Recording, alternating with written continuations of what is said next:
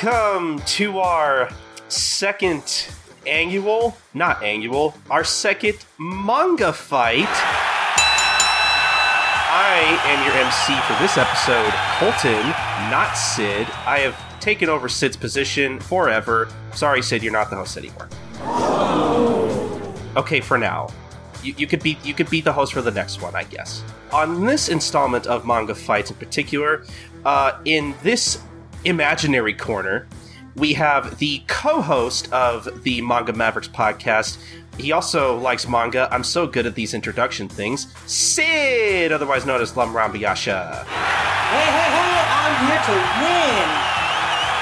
I like I like that attitude. Yes. It's great. I love it. I love the energy. A lot more energy than I'm giving. Anyway, so on our other imaginary corner of the internet, we have uh, the rising star of Annie Twitter. Uh, he he enjoys uh, Sakuga over story. Uh, that's dumb, Mister Josh Dunham. I'm like the tiger mask of this decision. I will chew you up and spit you out. I'm not here to win. I'm here to be right. Ooh, there you go. I I got chills. Ooh. By the time I'm Nita. done with you, Joshy boy, all that will be left will be pure white ash. Ooh, you just gotta let him get away with that, Josh. I don't uh, sweat it when small fries talk big. Dubstep. Okay, save save the trash talk for uh, for our competition, guys. So on this installment of Manga Fights, Sid, you uh, you came to me with this idea for this next installment. Would you like to tell the people um, exactly what we're going to be debating here, real quick? Of course, as you may or may not know, net today, well, at the time uh, when the, we are planning to put this episode out, November thirteenth, twenty sixteen, it will have been the twentieth anniversary of when Inuyasha, the manga, uh, was serialized in Weekly Shonen Sunday back on November 13, 1996. It's 20 years later, and I thought, you know, I love Inuyasha. I would love to do something to celebrate its anniversary. And so, why not a manga fight? I enjoyed our Yusei Matsui manga fight, and I thought, you know, let's find someone, let's do a manga fight on Inuyasha. Yep, and uh, unfortunately, I'm not really as well versed in Inuyasha as uh, as Sid is. You Yeah, plebe. So uh, yeah, I know, I Just know, a I get it all the time. Yep, just a normie. I what did you uh, watch in your childhood on Adult Swim? Milk Chan? actually, yeah, I, I did. I did watch a little Milk Chan as as a kid, but I didn't really get it. Um, but uh, so I am going to be uh, doing my best to uh, MC this debate as best as I can. Personally, I think Sid does a better job, but I'm going to try. I'm going to try my best to uh, lead the debate here for now. Ganbare Koten! yes, gam- gambare and all that stuff.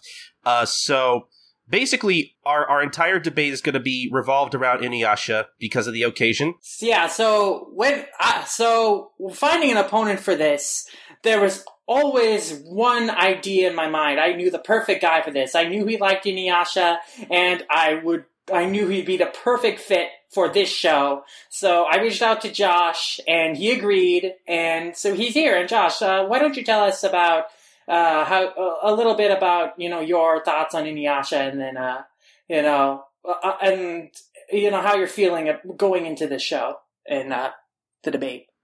Well, Inuyasha for me has been one of my favorite shows, not because of how good it is, uh, because quite frankly, I feel that it, it has plenty of problems, Oh yeah, very flawed. but because it was there in a very important time in my anime fandom, it has always been uh, kind of a show that I attach an emotional significance to.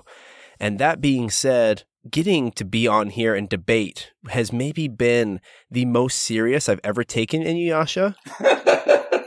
so, I mean, it's it's something new for me to be 100% honest and uh, I mean, I've never argued about Inuyasha. Typically, it's just people say things. I'm like, huh, okay.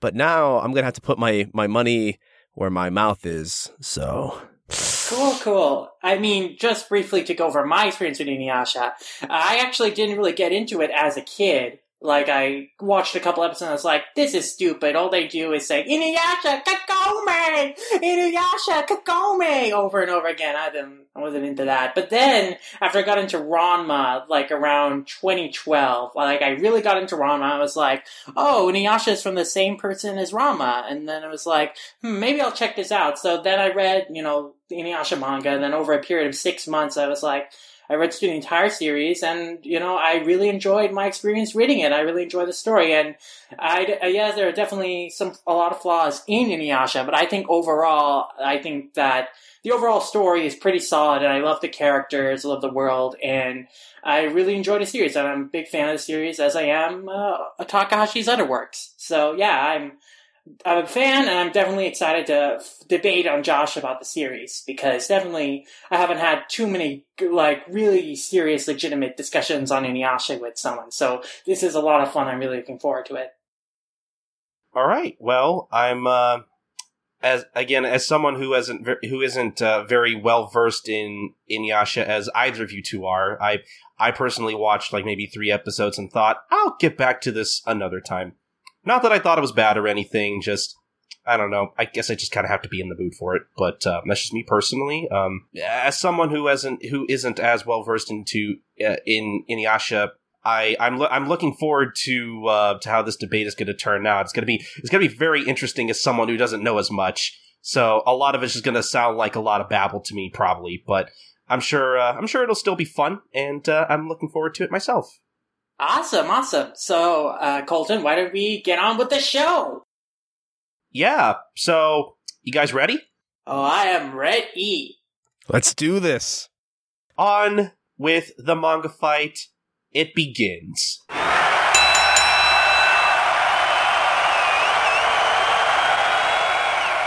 So, if you guys listened to uh, our last manga fight uh, with uh, between me and uh, Barbara D. Rufy about our uh, basically our discussion of uh, Yusei Matsui and his works, then you you're probably already sort of familiar with the rules. But you know, just in case this is your first manga fight, you haven't listened to our previous episode.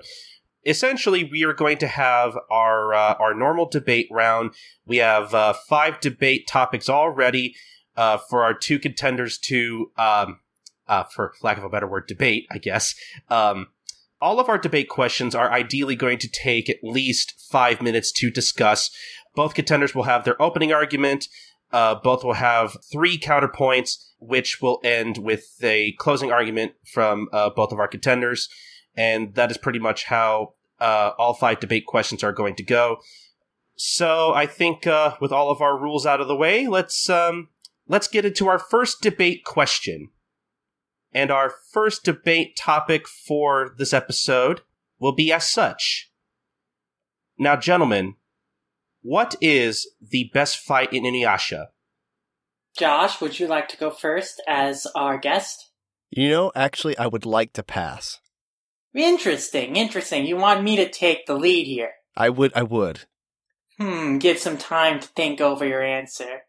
I see, I see, I see the game you're playing, but for me, I. It has always been the same answer for me what my favorite fight in Inuyasha is. The final battle between Inuyasha and Sesshomaru in Volume 52. Let me set the stage here. Sesshomaru has just learned that the Tenseiga, his heirloom from his father, is really just a piece of the Tenseiga, and that the Meido he taught that was his birthright and his to master was really just for him to master only to give it back to the Tenseiga, to Inuyasha, to his half-demon brother. Sesshomaru has always had a complex with his father and a rivalry with his brother. And that all comes to a head in this fight. This is the fight where Sesshomaru sets out to prove himself and prove his own power against Inuyasha. Take using a shard of Kanna's mirror, Sesshomaru is able to re- replicate an exact duplicate of I'm the sorry. Sid, your minute is up. Mhm. okay. All right, uh, Josh, your opening argument? Well, I think that my opponent makes a good point in that Inuyasha and Sesshomaru have been the hottest fights in this series, but he makes one fatal mistake in that he didn't actually pick the best one. The best one definitely goes to when Sesshomaru comes at Inuyasha with the slight assistance of Naraku because you have all of the elements at once coming into play. We have a much more fierce fight between Inuyasha and Sesshomaru because Sesshomaru actually intends to kill Inuyasha versus being a convoluted ending to a very, very, very long plot to capture the fans' hearts. Hmm, I'm not really sure what you mean when you say with the assistance of Naraku. Are you referring to the first time that, that happened? Because in the fight I'm referring to, Naraku is assisting Sesshomaru. He gave uh, piece of Kanna's shard to Sesshomaru to replicate Tessaiga. So I'm assuming that you're referring to the first fight. And that's the first time Naraku interfered in the affairs of Sesshomaru and Inuyasha. And I can see some, I can, I mean, there is some cool elements of that fight for sure. Like, Sesshomaru definitely displayed, you know, a good deal of power, but his it didn't really have quite as much going for it on a character level as the fight, the final fight between Inuyasha and Sesshomaru. There is so much uh, going on here and so much payoff to this long-standing relationship between these brothers. And this is the culmination of Sesshomaru's character arc. This is when he dis- finally decides to stop pursuing his father's power and discover his own power, leading to later creating the Bakusaiga in the fight with Magatsuhi. Uh, Josh, counterpoint? Well, it's not so much a counterpoint as further details. Yes, it is the it's actually the second fight of Sesshomaru versus Inuyasha. And Sesshomaru not only is able to draw out Inuyasha's you know, greatest power now that he has the Tessaiga. Sesshomaru actually sets the groundwork for the Tessaiga, showing Inuyasha how to kill 100 demons in a single stroke. Now, that being said, the fight also shows Sesshomaru using his brain because he has to use a human's arm that has a, a shard of a Shikon jewel. So you have that element. And not only that, but it also shows Kagome as a crucial character in the Inuyasha series because she's the one who's able to end the fight. All right. Sid, counterpoint? Sesshomaru is also using his brain in his in the fight with Inuyasha. Sesshomaru is no fool by this point in this fight. He knows that Naraku can't be trusted, and he's not playing into Naraku's game. He's fully aware of what he wants out of this fight, and he wants to prove whether Inuyasha was really worthy of the Saiga or whether he was worthy of it. And he gets a satisfying answer. And more than that, he displays a tremendous amount of growth in this fight. A tremendous amount of character growth in that he uh, is able to let go finally of his desire to hone his father's power and hone the Tessaiga, and he shows he now trusts and respects Inuyasha. He leaves it up to Inuyasha to save them, to master the Meido and escape from the Meido dimension when he falls into darkness. He leaves it up to Inuyasha. He trusts Inuyasha by that point. and it shows a tremendous amount of maturity from the character Sesshomaru was at the beginning of the series, while at the same time it also shows the growth growth Inuyasha has and the potential he has. I'm sorry, Sid, your time is up. Okay. Very good points. Extremely good points. What what is a fight if there is no intention to actually finish? Sesshomaru, as you said yourself, respected Inuyasha. So his his goal, his whole orientation was not to win that fight, but to win an inner fight which to me is a flaw when you're choosing what's the best fight because there is no bloodthirsty, there are no fangs being bared. And in Inuyasha, fangs are important because the whole entirety of the swords are wrapped around the fact that they are their father's fangs. And so now you're you're picking a fight without teeth. And Sesshomaru had teeth in that first fight that I mentioned between the two he still has teeth in the fight that I mentioned. He might not be going at Inuyasha in an attempt to kill, but he is still very aggressive. He's still trying to bring out the full potential of Inuyasha so he can display his own pit both of their uh, themselves at their best to see truly once and for all which one is stronger with the Saiga in their hands, like which one can hone their father's power the best.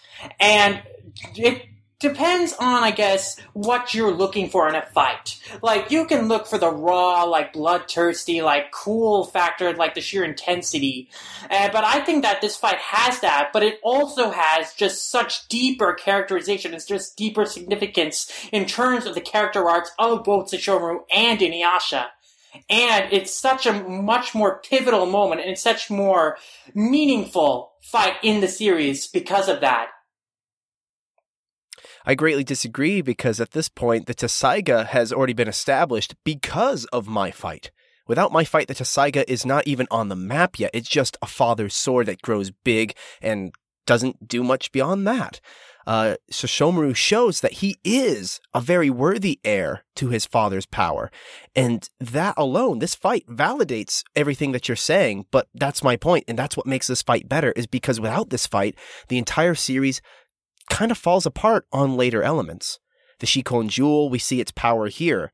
We see the Tessaiga in its power here. We see the flaws that each of the characters have with Sesshomaru um, tossing the, the poisoned beehive into Miroku's kazaana. I mean, we see everything that's going on here, and we still see how important Kagome is to finishing the series because she saves Inuyasha like Inuyasha tries to save her. Closing arguments, Sid. Your fight is a very strong fight, for sure, but I do think that your argument that just because it is the first time it displays the potential of all these elements that you're talking about that makes it the best, I think that is a fallacy. I think that the fight that sh- a fight that shows the pay- the payoff, the growth, and the progression of these characters. I think that of this fight my fight, the final battle between Inuyasha and Sesshomaru, that pays off on the conflicts these characters have had since the beginning of the series, at all their interactions, at all their growth, and their relationship with their fathers, and relationship with each other. I think it all culminates beautifully in a very engaging, very intense fight, and one that you leave very satisfied and like really looking forward to seeing where the characters grow from here, as well as satisfied with how far that they have come. All right. Josh, closing argument. Well, I, I think there is a, a major difference in the tone of the fight. And while it may not be a one to one comparison of, well, it's earlier, so thus it's better, what is very clear is that the intention and the artistic merit of each fight is much, it, it varies differently. The ending was long, drawn out. Most people never even read that fight because it didn't carry the emotion.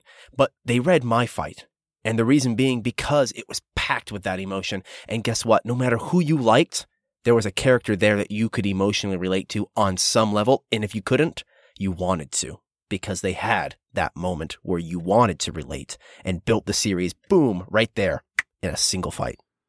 All right. Well, my fight also has all that, and I think that it's. Uh, I think that your claim that no one read that fight is a little unsubstantiated and also kind of unfair, just because all right, of how long all right. That's it. Is. That's it for round one. I think when you when you de- when you want to debate, you know, what's the best fight in long running manga such as this, I feel like when people argue what's the best fight, you know, some people have some people have different stock in different things. Like I feel like uh, Sid was definitely arguing his fight was the best on the merits of its uh, of its character development, which you know usually I would um, I would agree with. But I also feel like uh, Josh, at some points during the debate, also brought up a few points about about his fight as an actual fight itself. So I am really hard pressed here and I really feel like the both of you made very good arguments.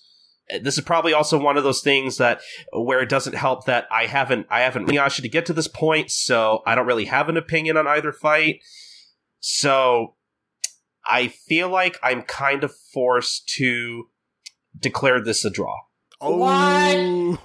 what? I know. I'm I'm, so, I'm sorry, oh guys. Oh like I really I really don't I I liked both of your guys' points, and again, I I feel like I know this is supposed to be a debate, but I feel like uh I feel like it like I said, it's hard to declare a winner here because everybody has stock in different aspects of different fights, which I think are both important to bring up. So for now, I'm I'm gonna have to call it a draw. Well, okay. I mean, you're the judge. It's your call. Gonna be interesting, but that I, I have to say, Josh, that was a really good fight. Yeah, I was thinking, it's like, man, like you, that's cheating. Like, choose the last fight. Like, what is this? It's not the last fight though. There's like plenty of fights after that It's fight. the last There's- fight with I mean, it's the last Sesshomaru. fight. I mean, it, it's the last fight between Inuyasha and Sesshomaru, but I mean, there's still Sesshomaru still fights after that. He has he has fights with Magatsuhi like two times, and Yeah, then he's no, involved no, in the final battle in Naraku. But let's be honest, like the Sesshomaru versus Inuyasha fights are the best in the series. The only one I could have chosen uh, would have been the fight with the dragon when uh, With Inuyasha. Kutsai. Yeah, when he's yeah, exactly yes, when he's trying to learn the uh, the backlash wave, the uh, was it the Bakuryuha or whatever. Yeah. So I mean, there's some other fights that I really like in the series that I guess I, I mean, I, just to mention some honorable mentions I was thinking about. Uh, I was, I really liked Sesshomaru's fight with Moryomaru after Moryomaru uh, absorbs uh, the turtle demon and he gets the shell armor because that's like a really another really good fight for Sesshomaru because that's where he shows that he really has empathy for another character for the first time because he reacts so angrily when Moryomaru like uh, make mocks Kagura's debt. Mm-hmm. And he like he makes and like he lets that's the first time we see his emotions like move him and lead him to make mistakes, but also drive him. And so it's that that fight I always really liked. Uh, and then another fight that I really liked is Inuyasha versus Kanna. Just because Kanna is a character like throughout the series that we really don't get to see much about like internally, but like this this fight kind of explores her a little more and uh, it also she also puts up a surprising like surprisingly tough fight against Inuyasha with like her mirror demon that you know replicates Tessaiga. And like I, think the ending of the fight, like, you know, how she just refuses Naraku's order to like explode in Inuyasha's vicinity and take her and take them with her. And like that final act of defiance, like I thought that was that's such a great moment, as well as you know her, you, her in her last moments telling Kagome, you know uh, how to defeat Naraku. So I, I like that fight a lot too. So there are some some pretty good fights in Inuyasha, but for me, definitely my favorite is just that final battle between Inuyasha and Sesshomaru. I think the only one I would add to that is that the very, very, very first fight between Inuyasha and Shomaru, because it just feels so epic. Like they're literally battling on their father's bones. There cannot be something more metaphorical than that. And looking back, I think I might have been able to, eh, you know, make a stronger argument for that. But I just felt that the one I chose had a bigger, wider selection of like attacks being used and different things thrown into play. I just really like that one, especially because it was kind of the first thing I walked into in the series. So Yeah, man. I mean, you can't go wrong with an Inuyasha versus Sesshomaru fights. They're all pretty darn good. exactly, bingo. Good, good fight, guys. Um, but now I think it's time for round two. Our next debate question will be: What was the most pointless plot detour in Inuyasha? Oh yeah, Inuyasha is certainly known for having a lot of plot detours. Do you want me to go first, Josh, or uh, do you want to take I this think one? uh I don't know. I was gonna say yeah. It was uh, nor- normally normally we would let the uh, winner of the last debate round go, but uh, since I declared it a draw, I think actually Josh should go first since uh, Sid already went. all right, let's hear it, Josh. If Sid is comfortable with that, that's that's perfectly fine with me. I mean, I'm more than happy to keep going second. I mean, no, go for it, Josh. All right. Lead off. All right. Well, my pick would definitely be the whole rat situation. Um, the whole entire, like the whole entire arc, the whole entire, um, I don't even know what to call it. See, that's how meaningless this is, is that there's no impact to the entire series. And it's actually kind of stupid that Inuyasha and, and Co. now have to deal with a sea of rats, demon rats, going across the, uh, the countryside here and they just devour everybody alive. You know, like when you see the mummy, um, the, the recent remake of the mummy with Brendan Fraser and stuff, and they have the scarabs. Yeah, it's like that. And that's all they fight. And it just turns out to be this one useless wizard esque character who has like control over these rats. It's, very dumb, meaningless, pointless, uh, side filler shit. The yokai rats. The yokai Hmm. rats. Yeah, it's like a bunch of Rattata in That- Pokemon Go. Yeah. All right. Uh, Sid, your opening argument. I mean, yours is just like kind of a mo- a shorter little thing that I mean that was a plot detour, and I mean, yeah, some of those things can be frustrating, but I'm choosing something that took kind of a couple volumes to go through and was ultimately so pointless that when they did this in the final act, they abridged it really heavily, and I'm talking about the whole business with Daki and the Dragon Tales Saiga. Now, Daki, if you remember, is a, was a sword that allowed uh, that was able to absorb other swords' demonic energy. And so, after like a volume-long fight with the wielder of Daki, Toshu, Inuyasha gained the Dragon Scale Saiga, which allowed him to absorb demonic energy. But the problem was that you know the demonic energy he couldn't like handle the demonic the dragon skeleton cycle without hurting himself. So you had to go through this whole thing where he had to find this demon, Nico Sen, in order to prevent Backfire from using the dragon scale. But eventually that be- was pointless because that was making him like turn evil and like when he used it. So that was completely pointless. So then I'm sorry, had your to time go, is up. Yeah. All right. So, Josh, your counterpoint.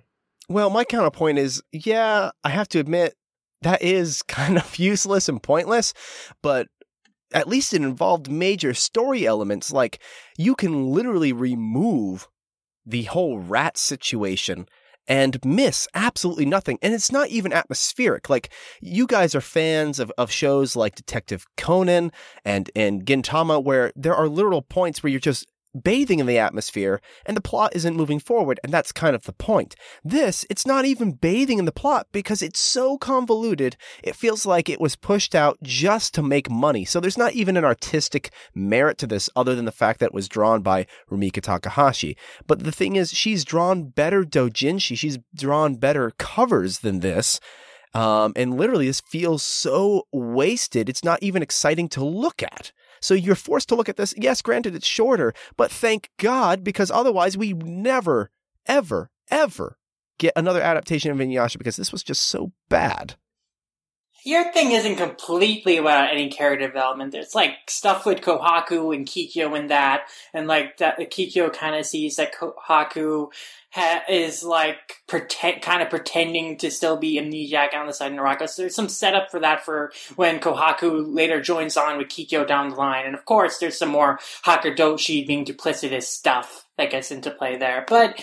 Yeah, it is fillerish. I'm not going to lie about that. But my thing is also super fillerish because again, we have this whole thing where Inuyasha goes after Nico-sen to try and like find a way to use Dragon Skeleton Saiga, and that's like a volume. A volume they spend freaking, you know, going after this Nico-sen demon. And ultimately, Nico, the Nico-sen stuff is pointless because Inuyasha can't still use Nico-sen and Dragon Skeleton Tiger because it turns him back into his demon form and whatever, and that's no good. So he has to go to the, he has to go to Yurei Taizai and, you know, learn how to cut like yokai whirlpools and whatever. And yeah, and that's a whole nother thing. Time but up. ultimately, Well, here's the thing is that by getting the dragon scale to Saiga, that actually proves really crucial in being able to absorb the uh, the final form of the Tessaiga, the Meido, um, because as you mentioned, that was necessary to actually end the series. And so the Dragon Scale Tessaiga stuff, although convoluted, is part of the plot. Like it has to exist. The rats don't.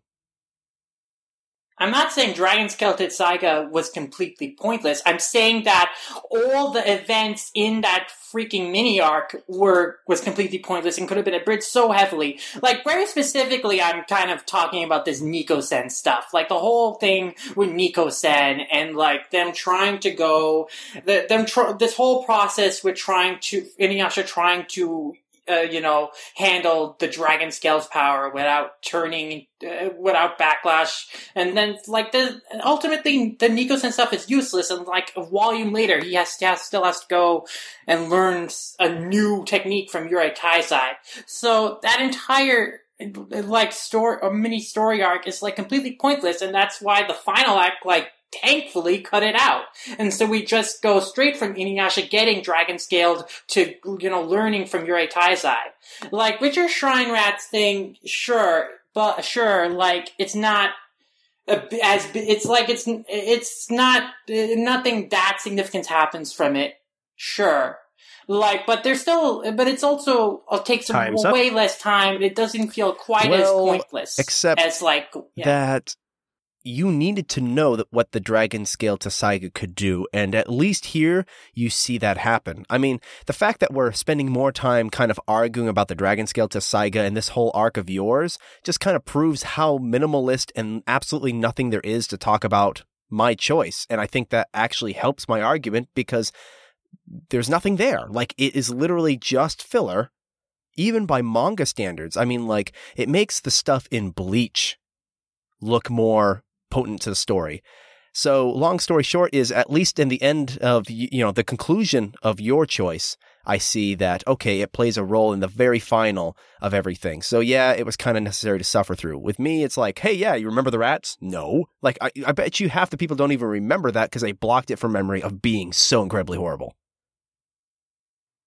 I really should have clarified at the beginning that I was specifically trying to argue the Nico Sen stuff more so than the Dr- or Dragon Scale arc as a whole. My, you have, I mean, you have your, po- I mean, the Shrine Rat stuff, the whole Yokai Rats. Sure, that's not that, that that's not like um, uh, like super important stuff, I guess. But it's but you still get some characterization moments with Kohaku and Kikyo. There's still some setup there. Like you're not it's and it's so short. Like it's like one episode in the anime, so it's not like completely pointless. It's it doesn't feel like a complete waste of time like Nico-sen is. It's not like literally, oh, Inuyasha needs to go and do this in order to use Dragon Scale. Oh, nope, that doesn't work. Uh, we gotta do this. Like, why? It's just completely boggled my mind why Takahashi did that. Why didn't you just go from Inuyasha and getting Dragon Scale straight to learning from your ties? Like, why did we have to do this whole Nico-sen thing for a volume? Uh, to me, that's more frustrating than like the Shrine Rat thing, which is like four chapters and it like goes by so fast and there's still some nice characterization stuff with Kohaku and Kikyo and All I right, kind of I like those characters so that's fine. All right. No, go ahead, let Len finish. I want to hear the. I want to hear his. All right. finish. Go ahead and finish it. But I mean, that was basically, I was basically done. Like, it's, I, I, there's stuff with Kohaku and Kikyo in that that I really like. I like the dynamic, the, it sets up a dynamic between those, between those characters that wasn't there before, and that pays off later down the line when Kohaku later joins Kikyo for a little bit. And then it, and also, you know, we get some more Hakudoshi, like, uh, sneaky stuff. And, you know, I, I like Hakudoshi sneaky stuff. Like, Hakudoshi, he was entertaining. Nika-sen? What the f- uh, Nika-sen wasn't entertaining at all, and like, he was he was complete waste of time. Like, at least could get had get some entertainment from the Shrine Rat thing. Well, Nico-sen, when after that was done, and like we find out it's completely pointless. Like uh, the next like fight or whatever later when you know they do the flame sword stuff. It's like, wow, what what was the point of that? Come on, Okay. seriously. Well, do I get another chance to go, Colton? Uh, nope. We are up to closing arguments. Okay, but it's my closing argument first. Yes. Okay. Um, well, I guess my closing argument is the characterization that you mention, quite literally, is so passing because, it, as you mentioned, it's only four chapters long, the entire arc. So two or three panels to me don't count as characterization. Whereas you get actual character moments, like Inuyasha is actually half. He actually, you know, fluctuates between half human, half demon, and that actually is more characterization than the entirety of what I mentioned. And so, I mean, it's so rare. How often do we get to see Inuyasha flip between the two? Like all the once, time. twice? Like, Takahashi brings that.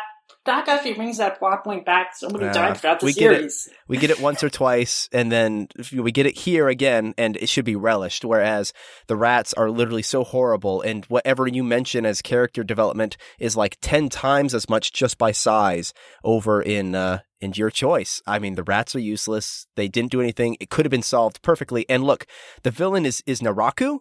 Why are we fighting rats? It doesn't even make sense in the story.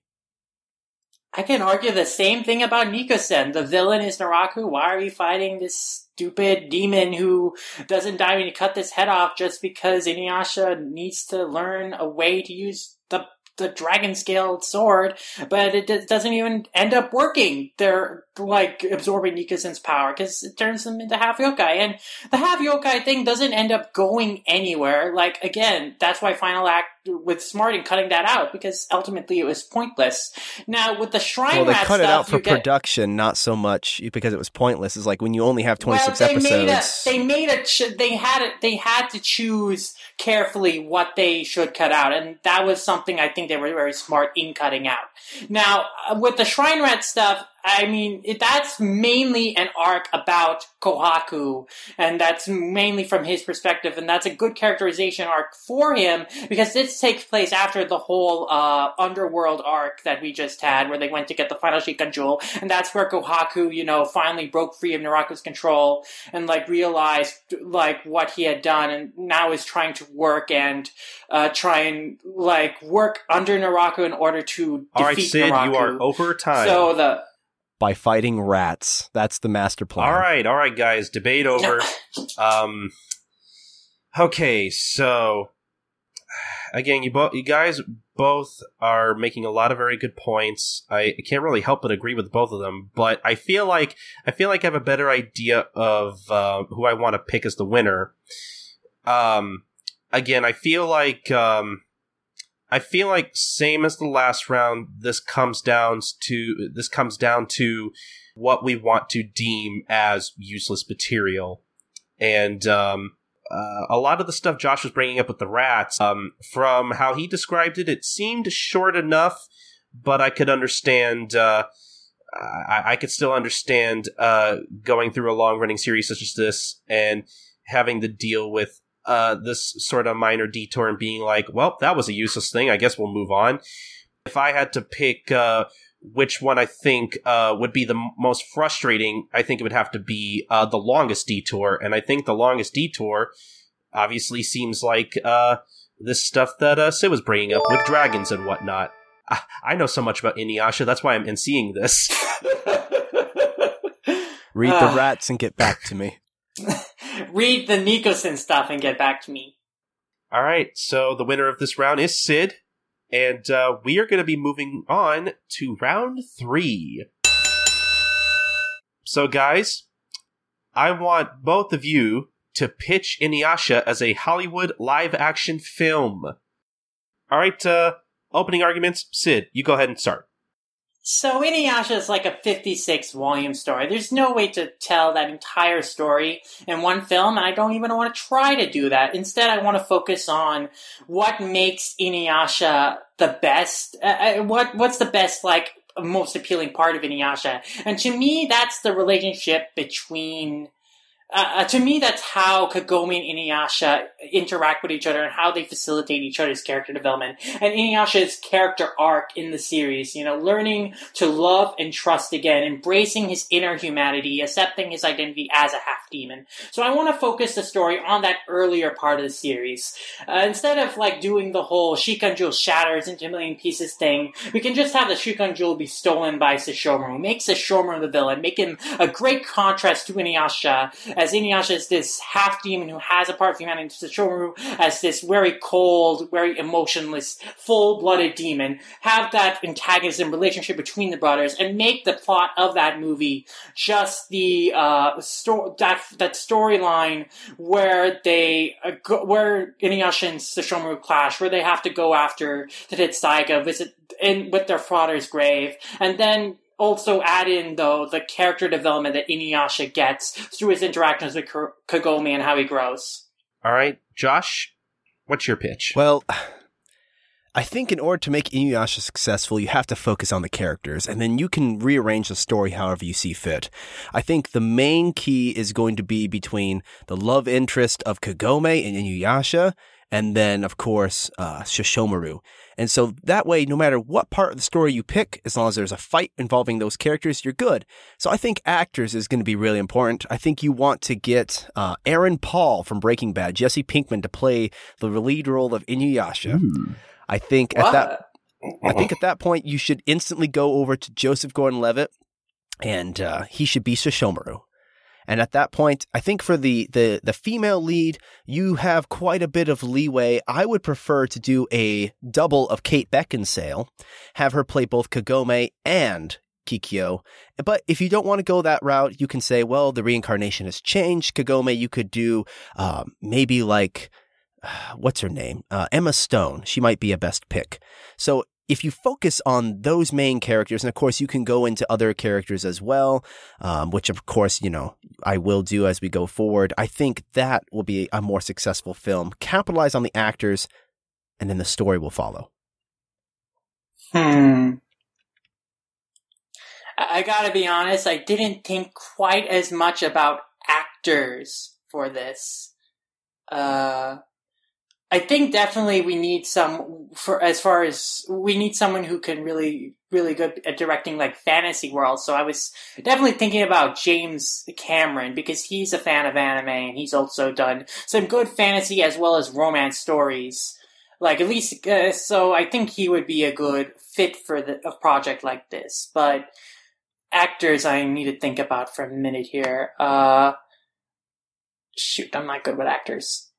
I mean, mainly I was thinking about just the story.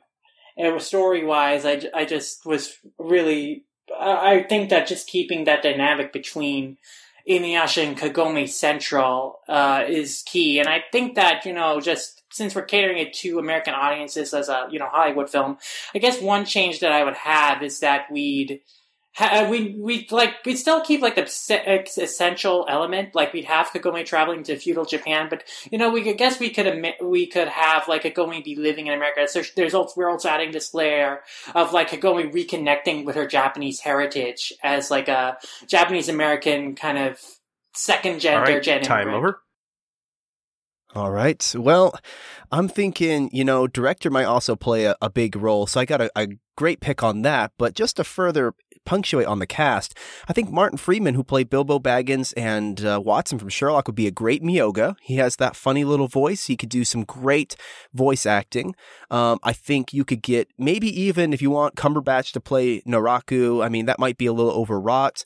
Um, so maybe it might be better to pick someone like um, Guy Pearce, who has a little bit of that that sleaziness. He was in um, Memento which was directed by Christopher Nolan. But I mean, again, going back to director, you gotta get someone who can do immersive worlds and make you feel invested in things that seem totally and completely foreign. And I, th- I would go with George Miller. He did Mad Max Fury Road. He knows how to show strong characters, which is something that might be a little bit nice to see. I mean, if you approach this from a slightly feminist route, because Kagome is technically the main character, right?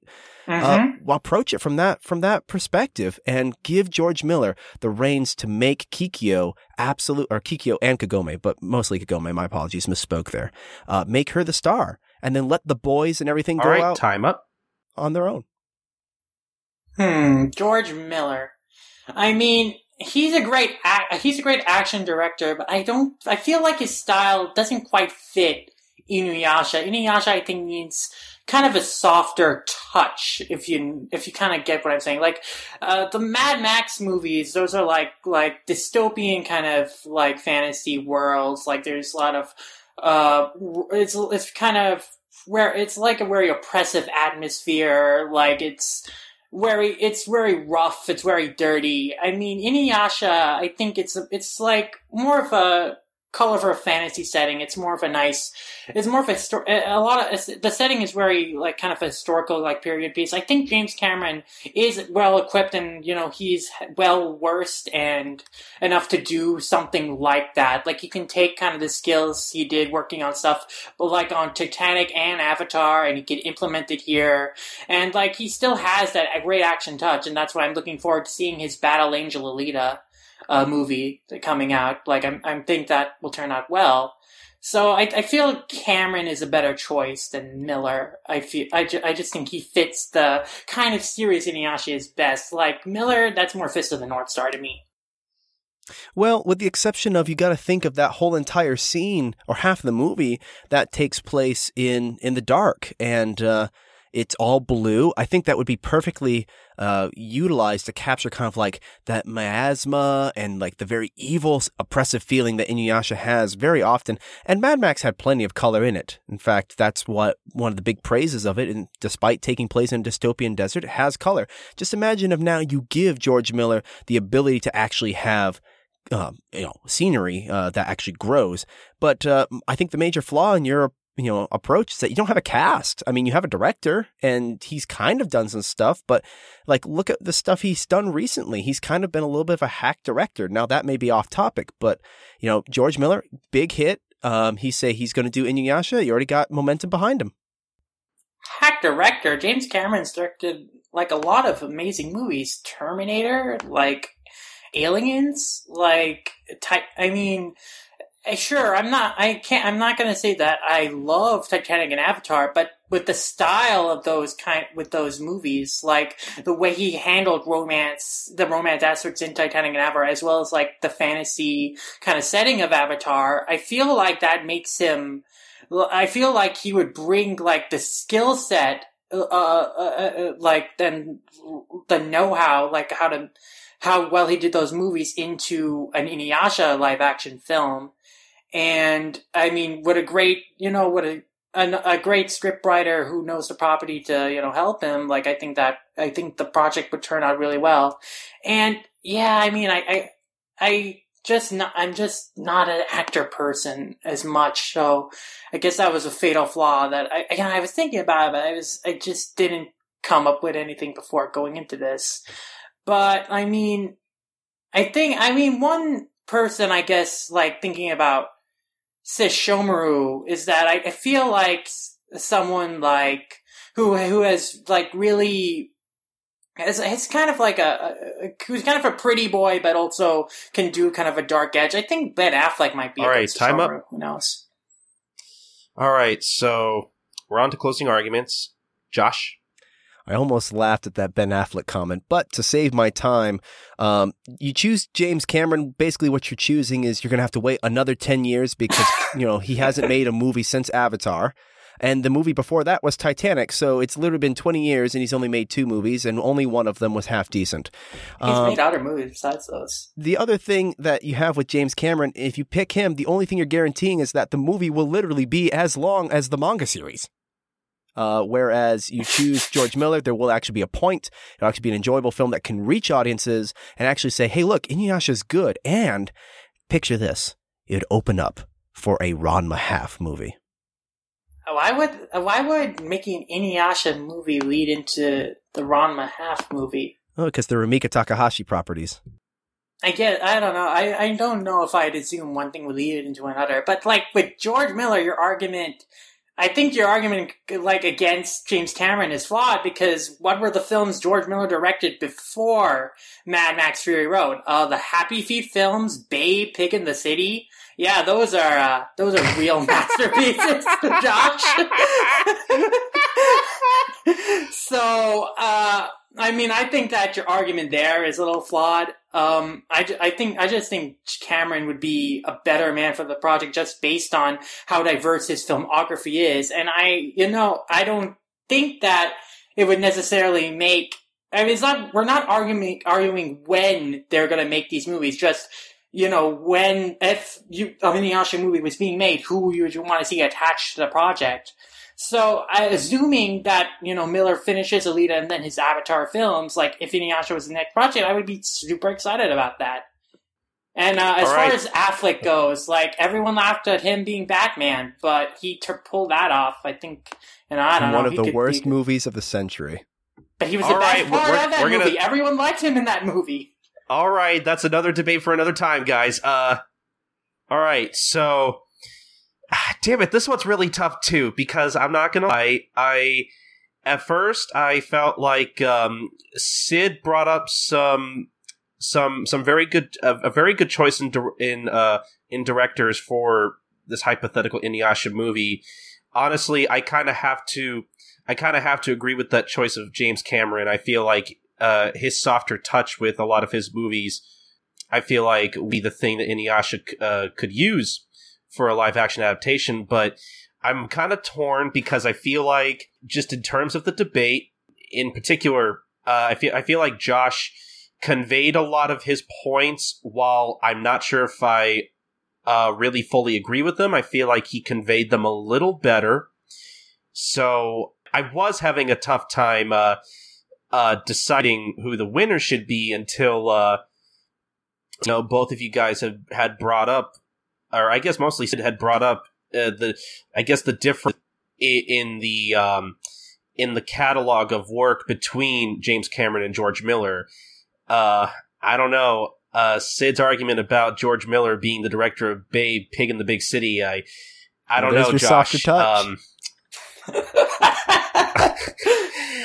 I, I feel like in terms of It's a pig just demon. um just the, yes uh, the the vision of of of what this live action hypothetical live action movie could be i feel like i'm gonna have to pick Sid God for fucking debate. damn it, dude! I had like you can't get a more perfect cast than uh than what I suggested. God, I, mean, I, will think- I will give yeah, you points. I cast is you really did you did God, I wi- the cast was really good. I I did forget to mention I because because at first I I thought Josh had done a better job not only not only conveying what his vision for an adaptation would be, but I also I just felt like he he was a little more prepared with a few more ideas than Sid's. But I also feel like Sid in this case kind of sort of understands a little better uh, what kind of directorial style something like this uh, would require. So that's why I will have to declare Sid the winner for this debate. I, it's next time I got I really got to prepare with the actors better. I was just I was so caught up in the on the idea of the plot that I completely forgot about the actor part, and that was such an important element. Like I was thinking about it, but I was but thinking about it, but I was just so. I, I for for me, I obsess over like construction of the story more so than like other elements. So that I usually focus on those aspects more than like actors or whatever. So I don't like I haven't immersed myself in actors quite as much as like directors or like writers or and stuff like that. So Yeah, that's I was I was really afraid at first because it seemed like uh, the both of you guys had both of you guys had good ideas, but it, it was like it was like if it's it's like it's like you guys were both like one half of another human being. One, you know, one one half you know solely focuses on one thing while the other focuses on another. if we did a fusion dance and combined our ideas together, it would be pretty. I think it would be pretty damn amazing. I just want to say, hey, you know, just because uh, George Miller actually did children's movies, I was like, ah, that's unfair. You can't say like, oh yes, those are because like they were shitty movies, sure, but like those were like a totally different audience than Mad Max. And I think if anything, it shows a good range because like James Cameron has directed his own fair of shit movies, but yeah, but he also directed Terminator One and Two and Aliens, which are like some of the greatest movies of all time. true. So- But he also did Piranha 2: The Spawning and Ava- and Avatar. I mean, So it's like yes, I because think, I mean maybe he'll adapt the rat section with Piranha 2 behind his belt there. I mean, I think we can say that both both uh, both filmmakers have their ha- have their amazing movies and their duds. So I think they're both on the same level, kind of there. All right, but uh, good good round, guys. Really enjoyed that one. Um, Josh, you are going to have to catch up somehow. I know, shit, got to win everything now. I mean, you might have a chance with these last two. Who knows? Hopefully. But uh, never say never. Colton made a mistake with that last time. hey, uh, hey, Sid, shut up. I will say one last thing though is that I'm sure we're gonna have like a pitch JoJo's as a Hollywood live action film when we do our JoJo fight, and I will make sure to get some actors line up for when we. Oh when no, we no, do just that. have the actual bands. that would be. Oh my god, that would be Ah, amazing. man, that would that would be Actually- really weird. Who's that really, really? What's his name? The really, really, really old guitarist from Yes, Oh, um, The oldest guitarist, oh, John God. Howard. yeah. John Howard. Have him play Joseph, Jonathan. Have him play. He would be great as Epley. You know, have him play like dried up old Dio, and he's just sitting there on his guitar, like actually playing the opening for Roundabout. He's Like, just he's just at the real. bottom of the sea in, in the coffin. He's got John in his body, and he's like, "Well, well, fuck, what now?" Playing his guitar in the coffin. With just a head, it's just a head. He's playing his guitar in the coffin. But anyway, uh, I think it's time we move on to round four. Now, guys, which iteration do you prefer in terms of Inuyasha? Manga or anime? Sid, opening argument goes to you. I think the anime is the superior version. After all, I think a lot of people get more exposure to the anime and they get into the series through the anime. I think there's a good reason for that. Like the voice cast in the anime is excellent. Everyone gives great performances. The OST, one of my favorites of all time, an excellent OST with so many memorable tracks. And it's just a really fun show to watch, especially back in the day when it was on every day on Adult Swim, like every night. And they kept, and you know, it was just a really fun show to keep up with. And I think there was a reason that it has such long longevity on Adult Swim. They played it for like 12 years. Second longest running anime on Adult Swim after Cowboy Bebop. I think that the anime, you know, has a lot of things going for it. It's a lot of fun to watch and it takes the manga and it elevates it in a lot of places. All right, Josh. Well, the only reason it ran for 12 years on Adult Swim because that's how long it took for everyone to actually watch it. Um, the thing is, Inuyasha manga has a lot of convoluted parts to it. That's that's pretty obvious. We had that topic, but it has that sweet Rumiko Takahashi art, and guess what? It obviously got a lot more exposure than the anime because the anime wouldn't have been made if the manga hadn't been successful, and the manga is still being printed today. Uh, where's Inuyasha now? It's not airing at all, but the manga, even in America, is still reprinted. Well, the anime is also, you know, re-released. Like Viz put out some new edition of the season sets actually recently. Like they put them out like on Blu-ray and stuff, and they re-released the movies. Like Inuyasha as a series, both anime and manga, is still pretty popular. It still gets reissued pretty regularly. The series isn't on Adult Swim anymore, only because well, they let the had to the, with the way they run Toonami now, they have to let their rights slaps to things. Like if they were still operating this old ways, they would still have Inuyasha. But now, because they get so many licenses, they have to, you know, have to let some things go. They don't even air Bebop anymore. But back to the point, sure, obviously the manga had to have been popular for the Inuyasha anime to get made, but that does, but still, that me, that's true of every manga to anime adaptation, and that doesn't necessarily mean that the manga is necessarily better just because it had to be the first thing to be popular. Now, the anime makes many, it's anime with the, uh, benefit of foresight can, could make changes and could adjust how it told the Time's story up. to its benefit. Well, I'm kind of a purist, and uh, I think the manga is superior in that regard simply because it comes from Takahashi herself. Versus the anime, you have a lot of hands touching it. It's not particularly well animated. It's trying to catch up to something that is just simply more elegant. I mean, Rumiko Takahashi's art style is something that, even when she's drawing complete nonsense, is beautiful.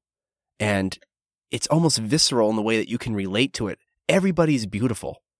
And, you know, you can say, oh, well, it was recently re released on Blu ray. Well, yeah, because the sales of the manga are carrying that.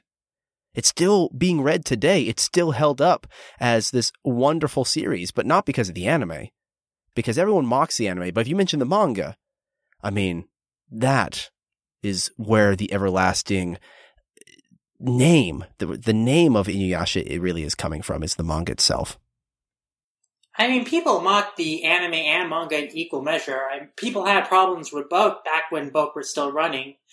And I think that people are still getting into the series both ways. I still see people just randomly when I'm downstairs, like cooking, like sometimes I've seen people watching, like Inuyasha, like on their computers. Like, I've seen that happen sometimes, and you know, it surprises me when I see it, but you know, it's still a popular series and it's still a popular anime. And you can't really say that the manga sales are carrying the anime sales. Those are like completely separate things. Like uh, the if the manga wasn't if the anime wasn't selling, that doesn't mean that the manga was not selling or vice versa. Like they don't really have necessarily anything to do with each other. I don't, and I think that the anime's character design still carry that same Takahashi aesthetic. I think they still, you know, capture the essence of their series. And I think that because they can use color and in, in, more freely, like they can create an atmosphere to the series that Takahashi couldn't quite create in the manga. So that really enhanced the series more horror vibes and more like and it and it and you know right, accentuated some of its more violent scenes. All right, go ahead, Josh. Well, you mentioned, oh, okay, finally we get the color so we can make the atmosphere, but uh, the main atmosphere. Well, first off, they they get the colors wrong half the time. Rumiko Takahashi actually picked specific colors. Inuyasha actually wears pink. Uh, the anime got that wrong. Now, at the same time, all of the atmosphere is set perfectly in the manga through uh, different types of, of, of shading, not colors. So the color thing, I mean, if Rumiko Takahashi wanted to use colors, she could. She's known for being a great watercolor, and and sometimes she does that. But her story in the manga is much much more attractive, and it's much more mature because she can show more visuals in the manga in a way that moving images kind of falls. For some reason, showing more images can sometimes defeat the whole purpose of showing a still moment when it has to move, when it has to breathe, when it has to sound. And sometimes a picture is worth a thousand words, but with an anime, they're trying to force those words and it actually ends up being worth less. It cheapens the whole thing. So when you have wonderful moments in, in the, the manga, like Kikyo and Kagome meeting for the first time or Kagura's death. Time up. They breathe. Mm, I think that those moments are still impactful in the anime. I still think the anime does a good job with them. Like even you say that they the that they because they use have to use more images, it takes away it by adding it actually subtract, subtracts from the scene, and I disagree with that. I think that in many cases that they're very smart with how they present a scene and how and how they execute it to like present it in a way that's equally good, if not better than a manga. Kagura's death scene, you bring since you brought that up, is a scene that is my favorite scene in in Inuyasha. I love that scene, and I and that's not only one of my favorite scenes in the manga, but I actually I love that scene even more in the anime. It really tugs at my heartstrings in the anime because of how they use color, because of like the blood, the red blood dripping on that white field of flowers, because of the how they set the pace in the anime, how the voice actors deliver their lines, the music, that scene of Cog of that feather floating up in the wind and away after Kagura has passed, while her voice actor says, "I am the wind, the free wind." It's just such a powerful scene. And It's so good in the anime, and that's an example I would put as an example where the anime took what the manga did and Time's elevated up. to another level. Well, except the fact that it still got the colors wrong and forced Rumiko Takahashi to change her work because someone wasn't paying attention. And all of what you've mentioned is much more majestic in the manga because through it uses this this ability of you having to assume what happens between the panels and because it does that it becomes personal versus here's what happens guys and it kind of falls flat when compared to Rumiko Takahashi's treatment. I mean, she has a wonderful way of making everything beautiful without color, and everything that the anime provides was using a basis from Takahashi's manga. And in many cases, it actually fell flat and uh, ended up becoming kind of watered down. Unfortunately, the manga is the superior version. All right, uh, closing arguments. Sid, you first. I mean, I definitely think that Takahashi has a very deft touch, and I love her artwork. Obviously, I'm a huge Takahashi fan. I think that the anime, though, does a great job in capturing what's so great about her artwork and transplanting that into a moving medium. And yeah, Takahashi is a master of her craft. Like at this, uh, at the point she was writing in she's been a mangaka for 20 years and she so she had this expert ability. But the animators the team working on inuyasha also knew their craft well and so they were able to do inuyasha justice as an animated show just as well as takahashi was able to do inuyasha as a manga.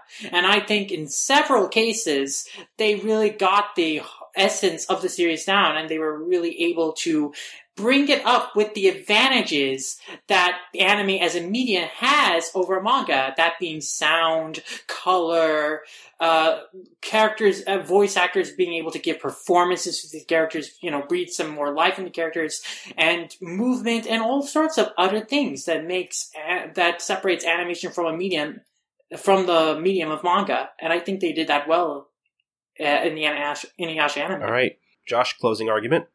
I'm just not feeling the passion from you. It, it seems like you're making excuses of you know for the anime versus just admitting that you prefer the manga as well, and that's okay because the manga is still being collected in multiple volumes for everybody to buy from Viz Media. It is carrying the anime sales because anime only remains relevant as long as it is a name to be heard, and the manga does that. I mean, crap, it's one of the first things that people go and read in Barnes and Noble for crying out loud, right next to Bleach and Naruto. so, I mean, Inuyasha is here to stay because of the manga. Um, it was only a thing because of the manga.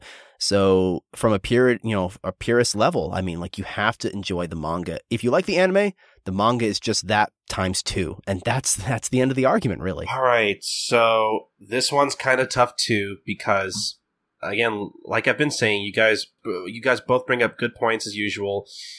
Um, I feel like I don't know. I maybe not as much as Josh, but I feel like I I feel like sometimes I could be as purist as well. So I want to agree with Josh on a lot of his points. I mean, what he's saying is true that, you know, without the manga there wouldn't be an anime. Um, but I mean, Sid also brings up a few good points about the anime and what it like like uh, I think what Sid was trying to get across was that the anime well, yeah, the anime wouldn't exist without the manga, is also it's it's it's one of the Inuyasha is one is one of those anime series like Dragon Ball and Naruto and Bleach or whatnot that sort of serves as a as a stepping stone uh, for new anime fans, and I think that's also important as well. So I just keep hearing those excuses for the anime. It's like, hey guys, you know, like here's something, but like it's still got tons of stuff mm, wrong. But we've, I'm pretty sure you guys have also um has have also said that either manga or anime, Inuyasha still has quite a few flaws. Either or. Yeah, I mean, both versions are troubled, but I think that the anime adds more to the experience. Less is more, baby. Less is Jeez, more. This act, this actually, I'm, I'm actually kind of stumped. But I, I really don't want to have to. I don't want to have to call another draw. I really don't want to. Hmm. I feel that maybe next time, I, uh, next time we do a debate, we should have a panel of people on standby for second opinions in cases like this. Yeah, and there might, might be something we'll have to look at. All right, I'll judge this one. Oh, oh, Josh okay. wins. no, no, no, you can't. No, no, no. What? I'm just trying to help.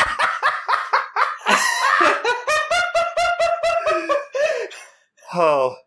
yes, yes, sir. What, what, what do you, what do you say over there? It comes in Josh with a mustache. Well, I, I do say, I believe that, uh, I agree with Mister Dogma is. Uh, well, I'm sorry, the manga's better. No, no, no, no. I say, I say now the anime is better. Yes, I do. Yes, sorry. Mm. Mm-hmm. Well, what say you, Colton? It seems that Colton must make a decision, for we are at a standstill. Yes, it seems we are at an impasse. What say you, Colton? What say you? You're not going to be one of them filthy anime people, are you? Yes, I thought this was yes. called the Manga Mavericks. Well, technically, this is called Manga Fights. So it's about the manga. So why is anime even a factor in this? I uh, honestly, the more I think about it, this might be controversial, but I feel like I feel like just uh, really on uh, on the popularity of the anime alone, I'm gonna have to go with Sid. God damn! I'm so, I'm sorry, Josh. Wow. Manga Mavericks prefers the anime. I want you to win. I really do. Shit, I'm showing my bias. now that I mean, the debate is over, now that the debate is over, I can say I, I, I so agree with Josh. The manga's better than the anime. well, we knew because you're gonna have to take that stance, so it's like, ah. Yeah. God. I mean, I have I have my problems with the anime. I think my biggest problems with the anime though is sa- is the sound design. Like I don't know, listening to the anime Actually, it I just think- gets on my no, nerves. I dude, the sound design, like the music, that uh, that OST is done by the same guy I who did the and Sins, and that is like the best I element. love the OST. I'm not talking about the OST. I'm talking about just the way that the sound comes out of the sh- show. I mean, it's like the sound effects. It's the mixture of the voice acting sound effects and the uh and the, and the soundtrack. Like just the entire like how the audio is mixed. Like the OST on its own, I absolutely love it. But just something rubs me wrong about the way the show sounds, just as a whole. Like it just feels so loud to me, and just the placement of the OST just feels so inappropriate to me. It just I don't. It, it just really bothers me when I watch it. Uh, I watch it a lot of the time. It's just it gets. It's something that can get on my nerves. And more so with the uh with the original with the original like run of the series and not the final act. I think they improved in the final act. I enjoy final act a lot, but like the with the original series is like it, it, there's sometimes where the sound. What I should have pressed is like when you're off. talking about the dub or the sub, because I think there is a little bit difference there. But I mean, I, I definitely think the sub sounds nicer than the dub. see, but I kind of uh, like think- Richard Cox's voice. I love Richard Ian Cox as Inuyasha. It's just, I mean, I love both Kappei and uh, Richard Ian Cox, but I mean, I, I, I like the dub cast for Inuyasha. It's just that this again, the sound mixing, it just feels off to me, and it, it feels off to me in both versions, but even more so in the dub. all right. So uh, I think with that, we should move on to our final round. Yes, the most important question, the question that fans have debated since the very beginning of the series, the eternal debate that has never subsided, even 20 years later, even after the ending of Inuyasha. Yes, the eternal debate. Go ahead, Colton. Yes, the eternal debate. Who should have Inuyasha gotten together with, Kikyo or Kagome? Opening argument goes to Sid.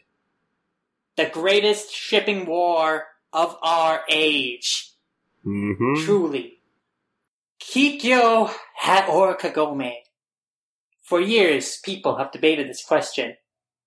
I feel that Kikyo, though, in particular, gets kind of a bad rap when, really, as a character and as her relationship pertaining to Inuyasha goes, I think she was the better choice for Inuyasha ultimately. I think that the connection that the two of them shared, both of them, emotionally distant people, finding for the first time uh, compassion and uh, in and a human connection with one another. I think that was very powerful. I think that was a bond that was just so strong, a bond that transcended time. And even, and I think it's such a more powerful bond than the relationship Inuyasha would later have with Kagome. I think that the relationship Inuyasha had with Kikyo was just so powerful that it should that Inuyasha ultimately should have chosen Kikyo. He should they should have tried to get over their their feelings of betrayal and hurt and come together again. And they should have ended up together again. Uh, go ahead, Josh. Opening argument. Well, you know that meme where it's like, "Who are you? I'm you, but stronger." That is literally Kagome right there. She is the better version of Kikyo. You know those girlfriends who just won't leave you alone, like they're really clingy? Well, Kikyo is basically that, except she won't leave you alone even after she's dead.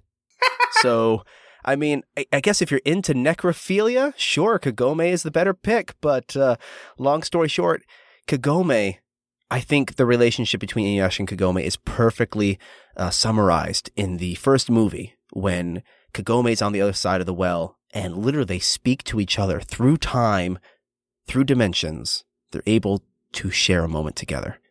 And Kikyo, her love ended with her death. That's not true. Kikyo still held feelings for Inuyasha even past her death, even past betrayal. I mean, that's part of why, like, the, uh, part of why the betrayal hurt both of them is just that they, they cared so much for each other that, like, it, they, they, they in each other found for the first time someone who they could true they truly cared about and who they truly shared this human con- connection this deeper emotional attachment to. And they broke down their barriers both of them like being around each other and through the connection that they had. And they developed like this mature like relationship this real understanding of each other that continues throughout the series even after Kikyo's revival, and then later in the series, as you know, she mellows out and you know, and kind of regains kind of her composure and her, her understanding of what she needs to do in the fight against Naraku, and you know, they become allies again. Like we see that they have this mature rapport and this understanding with each other. Like they know each other more intimately than Inuyasha and Kagome ever truly got to know each other until you know, obviously the end of the series when they get married or whatever. But like I think Inuyasha Inuyasha and Kikyo just had this more intriguing dynamic as well as this more uh, fleshed out and mature dynamic that I think was more interesting and mutually beneficial to the both of them than Inuyasha Kagome. All right. Josh?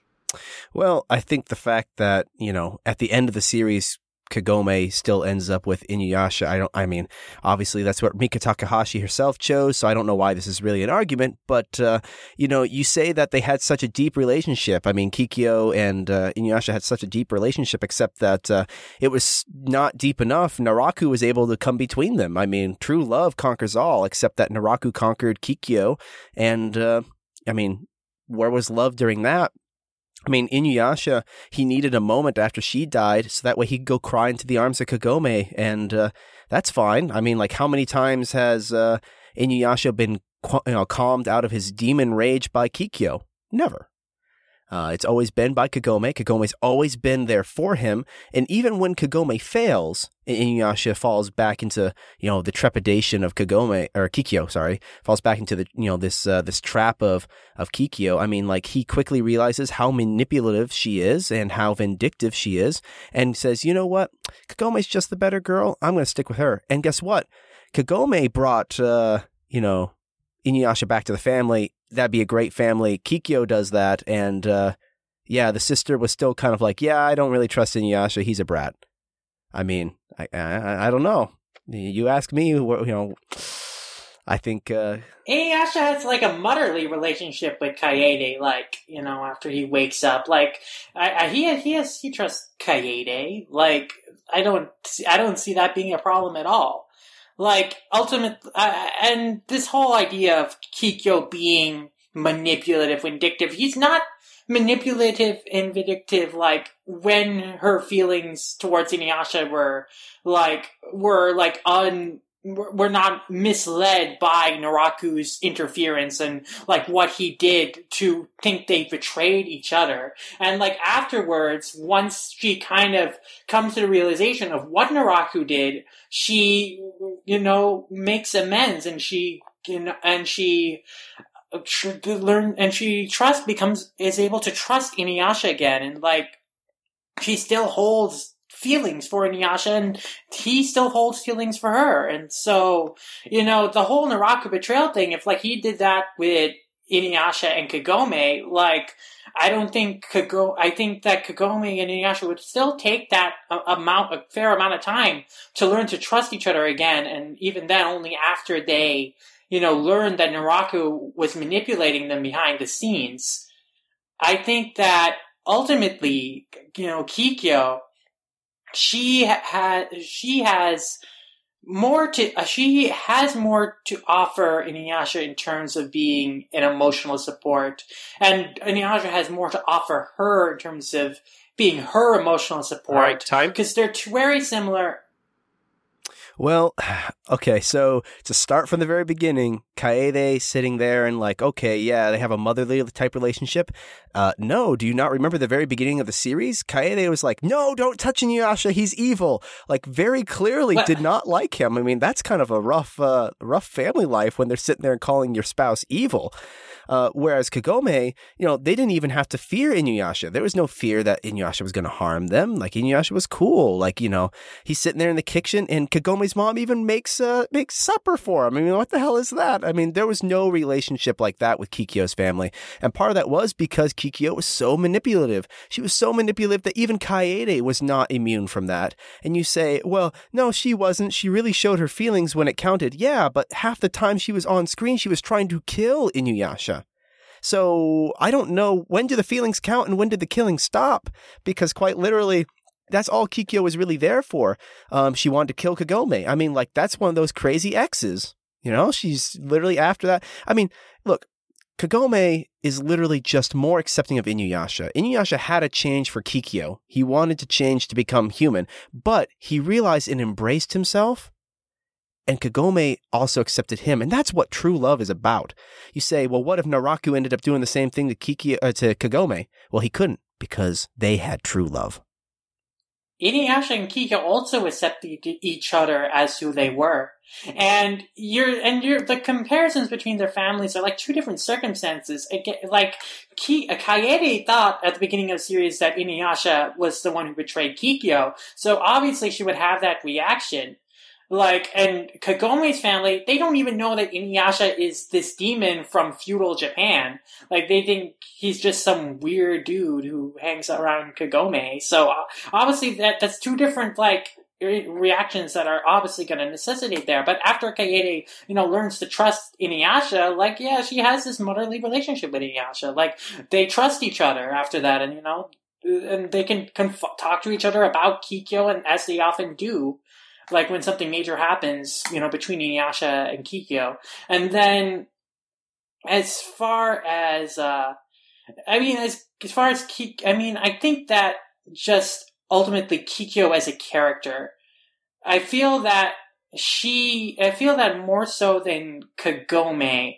I mean, she ha- she, Kikyo gets a bad rap because she has to go through all this, she, I mean, I've always understood. I never understood why people like this uh, taught that her vindictiveness and taught that her her like trying to, her like lashing out at Inuyasha and Kagome at the beginning of the series was was so unbelievable. I mean, she taught this was like the first person she ever really cared about, and she Time he betrayed him. And Well, you're right. There were different circumstances, and the main circumstance being that they didn't care who Inuyasha was. They accepted him.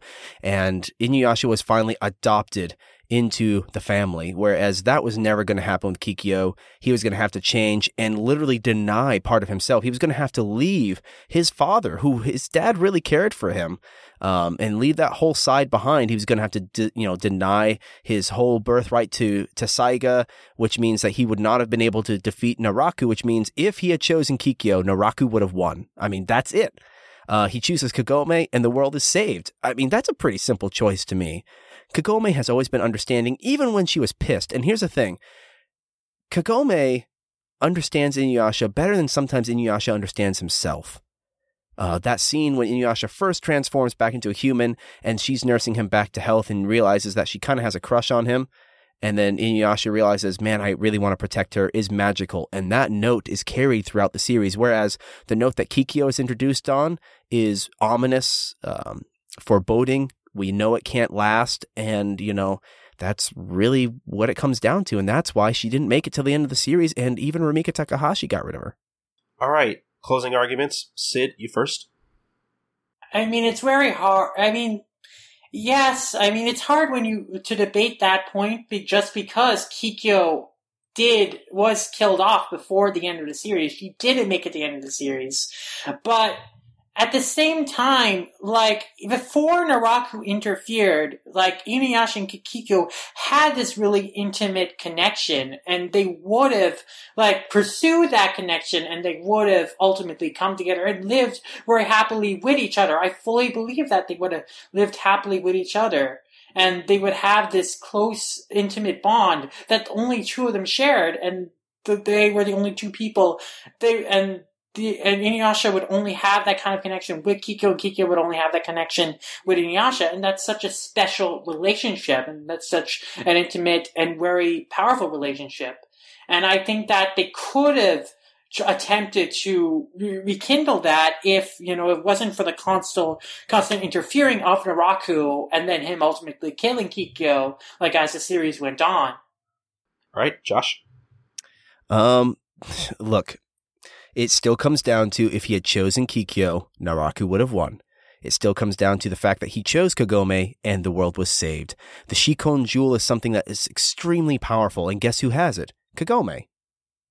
So Kikyo obviously was not able to handle that because look how that all turned out. She was so selfish. She's like, "Oh, I'm going to take it with me," and that's kind of the whole problem. So if anything, Kikyo is responsible for the problem. Now, granted, um, Kagome is flawed, but you know what? Love is about accepting someone for their flaws. And Kikyo was in, you know, totally unable to do that. As soon as she thought Inuyasha had a flaw, she tried to kill him. In fact, that's how Kagome finds him. And uh, Kagome uh, was a reincarnated version of Kikyo. And guess what? She is the better version. It's kind of like she stepped through the purifier's fire. She absolutely loves this boy and treats him in such a way where he can now grow up to be a man and vice versa. I mean, it's a better pair and it saves the universe. All right. Um, I feel like this one's pretty easy. Again, as as someone who is a bit of an outsider to Inuyasha, I feel like even I am gonna have to go with Josh on this one. Yeah, as you should, as you should. I mean, you, have, you have to go with Kagome. I, I, you can tell how hard I was trying, how hard, hard I had to struggle to justify Kikyo. I, I, re- I, really wanted to believe in you, Sid. I was waiting for you to convince me. Listen, but... I, I love Kikyo as a character in of herself. Like she's probably oh, my oh, absolutely everything fourth favorite character in the series. Everything you were saying was like, absolutely right. Development. Absolutely right. But the problem is yeah. like Takahashi makes her so unlikable on all those elements that I touched on. It's like it's not even fair at that point. So really, we should just blame Taka. I mean, not even that, but Kagome, Kagome and Inuyasha do like grow grows through their interactions with each other more than Inuyasha and Kikyo did, and Kagome does have a deeper understanding of Inuyasha than Kikyo ever did. Like Josh was totally right about that, and yeah, and uh, Kikyo and Inuyasha couldn't be together because the f- fact is, like Kikyo, when she was right, she didn't come back to life. She was just basically kind of a specter, and she, the a constant struggle she had throughout the series was still clinging to life when she was basically little more than a zombie. You know, like it was inevitable that she would have to, you know, return. She would have, she would die again. Like the uh, any con- any t- attempt to rekindle like the romance between Inuyasha and Kikyo was ill fated. It was doomed because Kikyo was not really still alive anymore. She was basically just she was barely clinging to life in a body that wasn't even flesh and blood anymore. It was just this like out it was just this like makeshift body of soil and her soul at that point. So Kikyo was just a tragic character from the start. Like I ne- at no point in the series when I was reading for the first time did I ever think that Kikyo would get together with Inuyasha. Not just because obviously Inuyasha and Kagome are like the lead characters and so and lead relationships, so obviously they would get together. I mean, I've read Rom. I mean, I, I read, I've read Takahashi's other stuff, but it's just that Kikyo as a character that wasn't like the point of her character. There was like at no point where Takahashi goes out of the way to say that hey, maybe Inuyasha and Kikyo can get together. Actually, Takahashi makes it very clear that they can't. That they they they just cannot rekindle that relationship. Like that time is gone, and Kikyo's time on this earth is is gone too, and she is fated to return. She's fated to die again. I should have just argued, hey, why would you choose a uh, like a bunch of dirt over a real woman? It was whoever. I feel like that was an unfair topic, to be hundred percent honest. I think maybe what would have been cool is what tr- you know who you know name a ship that's not an official ship in Inuyasha and and which one is better because I I totally would have gone with mm. Kagura and uh, or Kaguya and uh, Sesshomaru. That's what I would have. See, like that is the best ship though. That's like the best one. Yeah, I love their relationship so much. um, But uh, but unfortunately, I think it's pretty clear that Sid has won the debate round. mm, but it's not, it's not over for Josh yet. We still have the speed Well, to be fair, two of them were draws. I won one, and no, only one of them. oh, was a that's right. draw. Two of them you won. It was a draw, and then okay, that's right. That's right. Because yeah, math. It's it's hard. Yeah, yeah. Math is math is very hard. I math I is hard, like my chinpo. Y- yes, sure. And so it is now time for the speed round, otherwise known as Josh's hopeful uh, redemption. Um, So I have a quick question about this here. Yes, Is it is it in combination of debate and speed round? Whoever wins the most topics, or Yes. okay, pretty much yes? So time to bring the fire. yeah, I'm I'm I'm personally I'm rooting for Josh. I want to see him win. Sorry, I probably shouldn't be. Sh- Oh, I probably shouldn't be showing my bias. Colton. Oops, I forgot I'm the judge. I'm sorry. I have to root for the underdog. I can't help it. I will defend the sweet name of the wave motion cannon. And I will defend my title as a Takahashi tard, as my brother likes to call me. Yeah, there is something to live up to. Yep. but um, as for how the speed round usually goes, um, we will again have another five debate topics. Uh, except obviously this being speed round, uh, each of them will take significantly less time. So pretty much we will have our opening argument, our counter, and then our closing argument.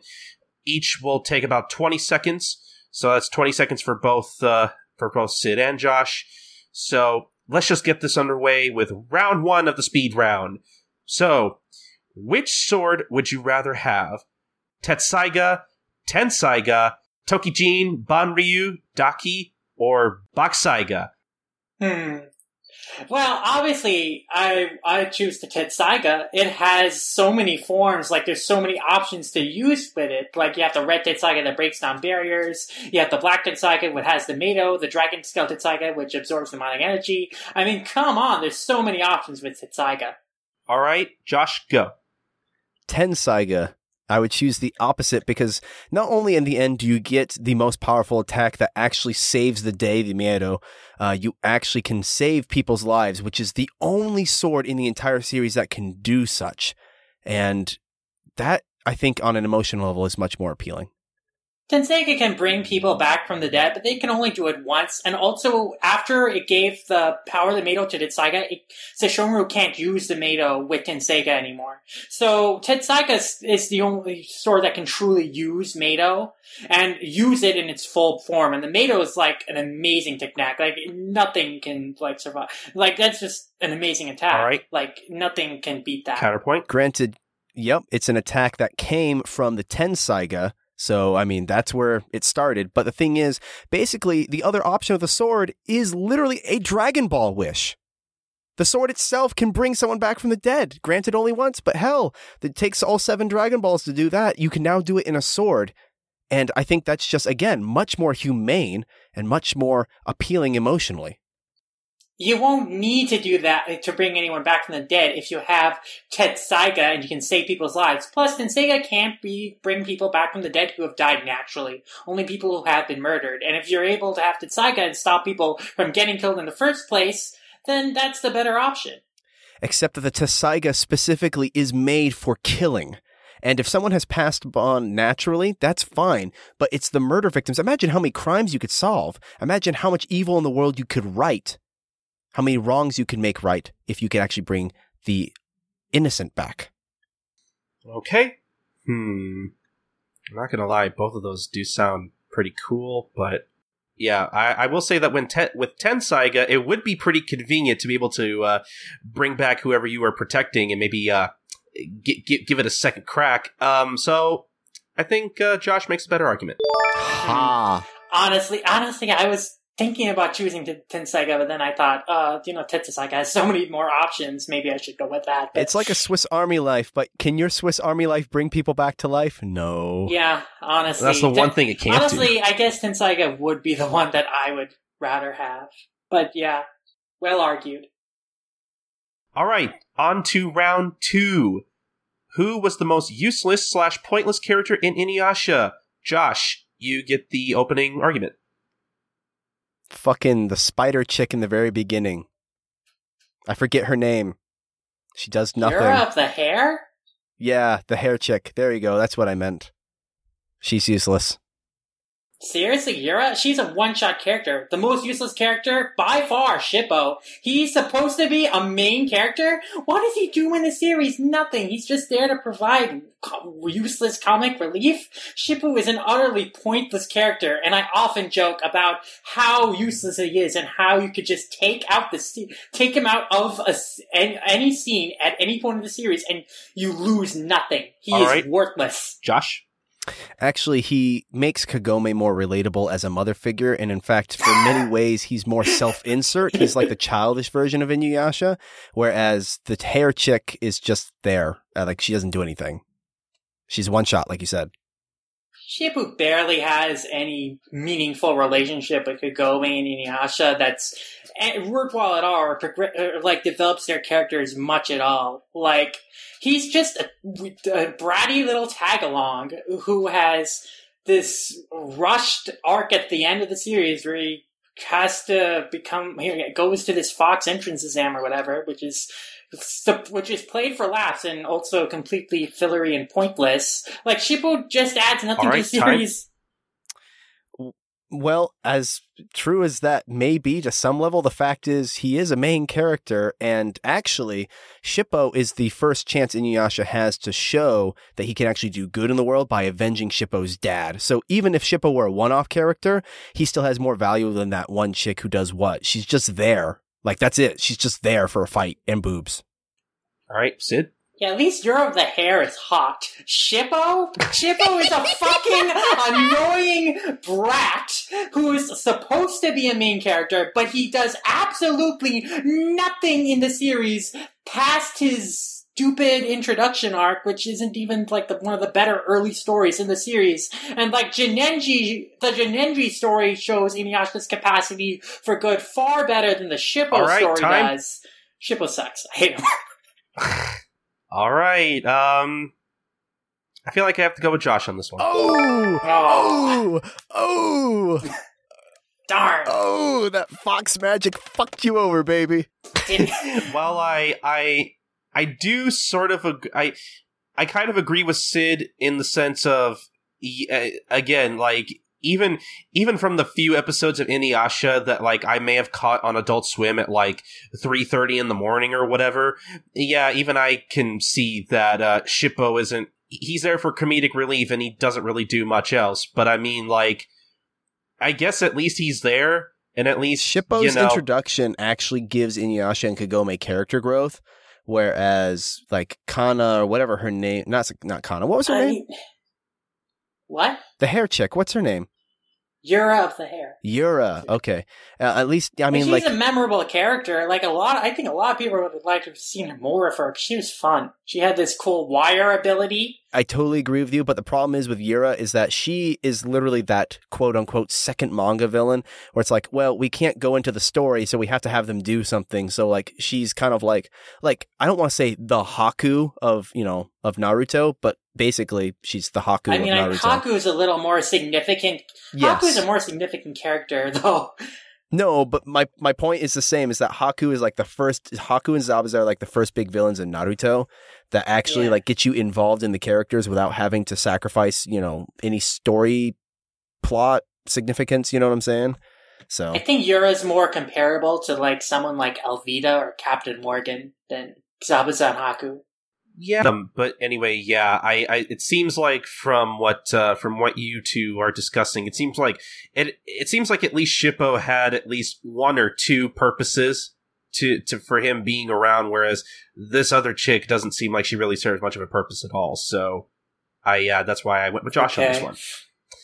But uh, uh, but anyway, uh, we're gonna move on to our third round.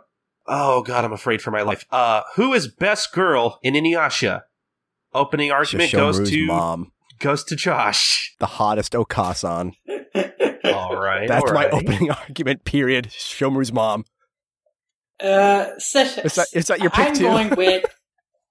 What? No, I, I'm going with Kagome. Like Kagome is relatable. She is on kind of the same level. She's a pretty smart girl. She's a do-getter, and she's actually very strong and capable. And Sesshomaru's mom, like, she's a hot milf, sure, but like, she's also kind of a cruel, callous bitch who doesn't give a shit about her own son. So, yeah. But that's kind of what makes her hot is that she doesn't care and like she's not tied down by any of the bullshit that Rumiko Takahashi has, and the fact that she can just tie up, you know, just show up and be like, "Oh yeah, by the way, I'm really hot. I don't give a fuck. Here's like the ultimate sword, son." I, that's that's a turn on to me. Waifu of the uh, Takahashi waifu of the year. All right, Sid. Yeah, she, she was Sesshomaru's mom was gonna let him like die in hell if he didn't figure his own way out. She was like, "Oh, that that that would have been too bad. Whatever though." But Kagome would care about you. She would like try and figure out a way to save you. Like Kagome is someone you would want as a companion, and Kagome is someone that you know, who would care about you and you could empathize with, you could have conversations with, like you could have an equal relationship with. You can't like have an equal relationship with Sesshomaru's mother. She's going to be holding the power and then she's going to have your life in your hands. All right, closing arguments. Go. But sometimes that's more attractive. I mean, like, let's look at the let's look at the facts. Sesshomaru's mom, nice. Kagome fucked up the jewel, started the entire series. Kagome isn't the one who fucked up the jewel. That was Kikyo's fault. You argued that yourself. And Sesshomaru. My and, argument changed. No, I she mean, shot the arrow, fucked it up. Uh, no. Well, that you can. There, there's a whole other. There are all other things about that, but the pro- thing with Kikyo Kagome is is that she's a dependable partner and she's someone that you could see yourself having a very loving relationship with and to me that's more appealing than a relationship with Sesshomaru's mother who is who doesn't care about your life at all doesn't even care about the fact that her husband had an illegitimate child doesn't care about her own birth offspring All right, time. All right. Um, I think that both of you have made very compelling arguments. Can I just say? Uh, so. Hmm, th- yeah, this is this is real tough. I uh, I think I'm gonna go with Josh on this one. Whoa! What? That surprised even me. I totally would agree. Like Kagome is more of a character, but dude, that it's it's that it's that sweet milf action. Like you don't get much of that in manga. I'm sorry, gu- guys. Like Wow. I, I'm sorry. Like I kind of, I kind of like my milfs too, I and I especially known, like my milfs should have who, known since who you just love who. Otose that you would You go know with what? the MILF. Okay, I I have I have an age limit, Sid. Ot- Otose is more of mother is hundreds of years old. Uchu Senkan Amano, thank you very much. Jesus. Um, yeah, but I mean, I don't know. I think this is just one of those things where I feel like mine and mine and Josh's tastes actually are kind of the same. Uh, so You, per, you, per, you. Hey, uh, don't say pervert because you're perverts fit old totally people into that too. I guess. That's true. That's true. S- Sesshomaru's mom is a very attractive woman for her Are- age. yeah, are, don't we don't we all love milfs? Let, let's just admit it. all right, so on to round four. Best story arc in Inuyasha. Josh, go. That would definitely be. That's a. I- I'd say the opening arc. Um, and that cuts off, if- from my understanding, right at the end of Shomu versus Inuyasha when he gets the Tessaiga. Um, actually, you know what? Yeah, I think that is the best arc. All right, Sid, go. For me, the best arc is the final arc of the series. That's where everything comes together. All the character arcs just pay off absolutely wonderfully. The final psychological battle with Naraku is so great and like it's a really great payoff on all these characters and the relationships and it, I get just so much satisfaction revisiting it and reading it. Whereas I honestly don't revisit the Inuyasha versus Sesshomaru that first uh, that first big All right, arc time. like a whole as much. Josh, go. Well, the final arc is basically a ripoff of Star Wars where Naraku becomes the Death Star. um, Eh, not really. yes, Mary, they have to get to the core to kill him, but it's only two meters wide, and you have to. No, that's, that's not. No, Yes, that's not. It's exactly he's like that. exaggerating. And they're bouncing around trying He's to get rid of the tractor beam and shit because they can't escape until they kill Naraku. It's the exact same. At least in the beginning, it feels majestic. Meh. You get the sense that this is actually a feudal fairy tale. All, all right, Sid, go. Counter argument. I mean, I think you're overblowing that Star Wars comparison. It's not that similar at all, aside from the fact that Naraku turns into this giant spider ball thing. It's but, not a moon; it's a space like, there's station. There's just so much. There's so many great. Uh, there's so many great awesome pay character payoffs in the final arc, but with the relationship between Inuyasha and Kagome coming to its full head, uh, especially like you know when they're in the Shikon Jewel and they have to call out to each other, and Kagome you know refuses making a wish, uh, an ill-fated wish on the jewel because she believes and All she right, knows time. Inuyasha will come to her. All right, Josh, closing argument it's no moon, it's a space station. That was a joke that was made by the scanlators of Inuyasha themselves, the people who stuck with the series for the entire thing and scanlated it, made that joke. So it's other people agree with me. I mean, that was a joke in the beginning. At least, uh, you know, with the Sesshomaru fight, it's majestic.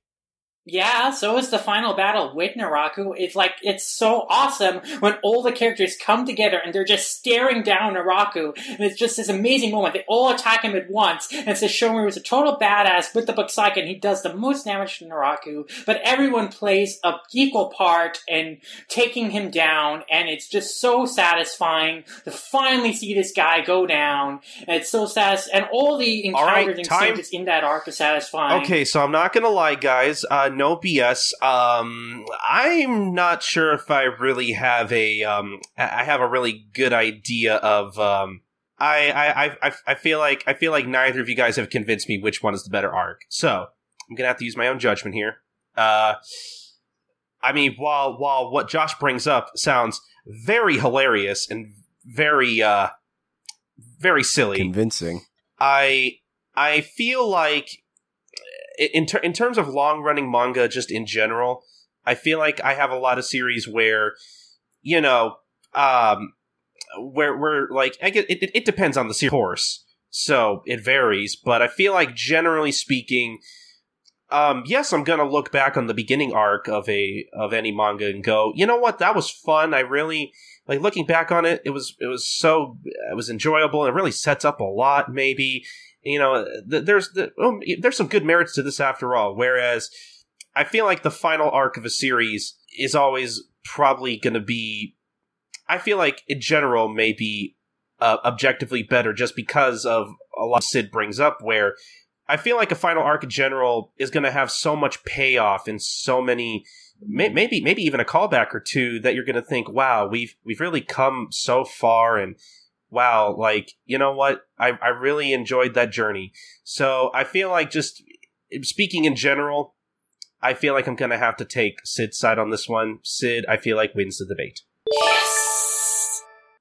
But but I but I will but I will say that I I still feel like the both of you guys didn't really do a very good job on your own really convincing me which arc was the better arc. So I'm going to dig up that scanlation image and send it to you and then I expect a recount of this vote. Okay. Uh, I I I read official translation, so I was unaware of this. Yeah, so thing. so so so Sid isn't a filthy pirate like you, Josh. Wait, this was before it was even being published. Like up to that point, like I was reading it as it was being published in Japan. All so right. It's like, man, what options did I have? It's not like I had an official option at that point. all right, fine. I guess I'll give you that. I mean, I can see the I can see the Star Wars comparison. I I don't. I mean, I don't. I think it's not as. I don't think it's quite as. No, uh, I overblew it, but that's explicit as Colton yeah, is. I yeah. overblew it for sure, but that's now, part now, of the now, debate. Now I'm Inuyasha because that that does sound kind of yeah. dumb, and I like that. it is kind of dumb. All right, and now, gentlemen, it is time for the final round of the speed round altogether, in which I want you both to pitch me a sequel to Inuyasha. Opening arguments, Sid, you go first. I think it would be really cool to see a sequel to Inuyasha with another female protagonist, like the offspring of Inuyasha and Kagome, going out into the world and dealing with a changing Japan, like a Japan transitioning into the more modern Japan we see in the in like the present day world of Inuyasha from the feudal world, and like how that affects the yokai, and like how that how that in how that uh, the relationship between man and yokai change changes as uh, that modernization occurs. Right, Josh. Very similar idea, except it, it hinges on the um, Westerners coming to Japan and hunting down all the yokai. It's the offspring of Kagome and Kikyo. It's a fourth demon uh, girl or boy who now has to try and save demonhood and lock it away in a way that it will preserve it without destroying it. All right, Sid. Well, I mean, that could be an element in mine. I think that the core concept of mine, though, more so than like having uh, an antagonistic force that is like purely suppressing the yokai, it's like this interplay, this changing dynamic between man and yokai that's affected by industrialization and modernization. And then kind of a more like, uh, kind of a more like uh, in, uh, more contemplative discussion between this realm of the supernatural and then Time the up. industrial. Well, I feel like although it could be an element in yours, I feel like it needs to be the main element, and the reason being because Japan has always had a schism ever since it was introduced to the West, and the yokai can represent the super eastern side of Japan, the more traditionalist. And then from there, it can be a struggle between East versus West, with obvious Westerners being the West, and then yokai being the East. All right, Sid. I don't. I'm. I don't know if that's quite the angle I would like to see uh, an Inuyasha sequel go because I think that this conflict, especially with a protagonist that is also half demon, half human, like this conflict between the demon and the, the demon and human worlds, and the human world kind of overtaking, suppressing the demon world. Uh, like I think that conflict, like which kind of side the character want the character wants to side with, and then which world she identi- she or he identifies with. I feel like Takahashi is better in terms of writing right. character relationships and development along those lines. All right, well, Josh. I feel like if you introduce the time dilation thing like Kagome did, what you'll end up having is literally um, if I make any changes in the past, it'll change the future that I already know and love. And so the character has to walk a very, very, very fine line between do I save the yokai or do I help them or do I defeat them? Do I side with the Westerners? And then that also affects the current state of Japan. And that opens up for some very contemplative and very intellectual conversation about the current state and the past of All Japan. Right. All right. That's pretty much the end of that round. And, um, hmm, okay. So I really feel like I am liking a lot of the ideas that Josh is bringing up. So I think I'm going to give it to him. I feel like we were kind of arguing for the exact same thing, though, to be honest. Yeah, yeah. it's like I think there's like semantics is kind of like, uh, well, yeah, I want this to be the focus. Like, uh, I, I want this to be the focus. But yeah, like they'd be the exact same things, just how they be presented. I think is really what we were arguing Basically, about. Yeah. I mean, at least for in consensus with that, though. We both kind of want to see the same kind of thing out well, of Inuyasha. You know what? Yeah. Actually, that is a good point. see, I don't know. Now I'm actually kind of rethinking my my decision because you guys really did kind of like bring up a lot of the same ideas, but I guess it's just a matter of what you guys would focus on more. But hmm. is there like another topic we can bring up then, or? Hmm. I mean, I I had other topics that we could, you know, use uh, if you want to. I like. I kind of like your idea though. That wait, what to- series would you want to see Rumiko Takahashi redraw? That could be a fun one to debate hmm. if you want to do that. I'd have to stop and think about like, that. I, I don't know, but I guess Colton, do you want to? What, what do you want to do about this match though? Do you want to declare it a tie? Do so, I mean, I don't know. Like or... honestly, with well, technically, it was Sid's idea first. And because, you know, it was his idea first, doesn't that kind of invalidate my argument? So, I mean, honestly, like, if I had to say, like, because it was Sid's argument first, he kind of wins that. So. Josh? That's a dumb idea but may I propose that I give Sid the round on the basis that he technically came up with the idea first. That's exactly and what that I is said. totally my own idea and nobody else's. That, yeah. Oh, that's the point, isn't it, Colton? um, so I, am gonna I'm gonna give Sid the round uh, on the basis of my idea alone, and and not Josh's.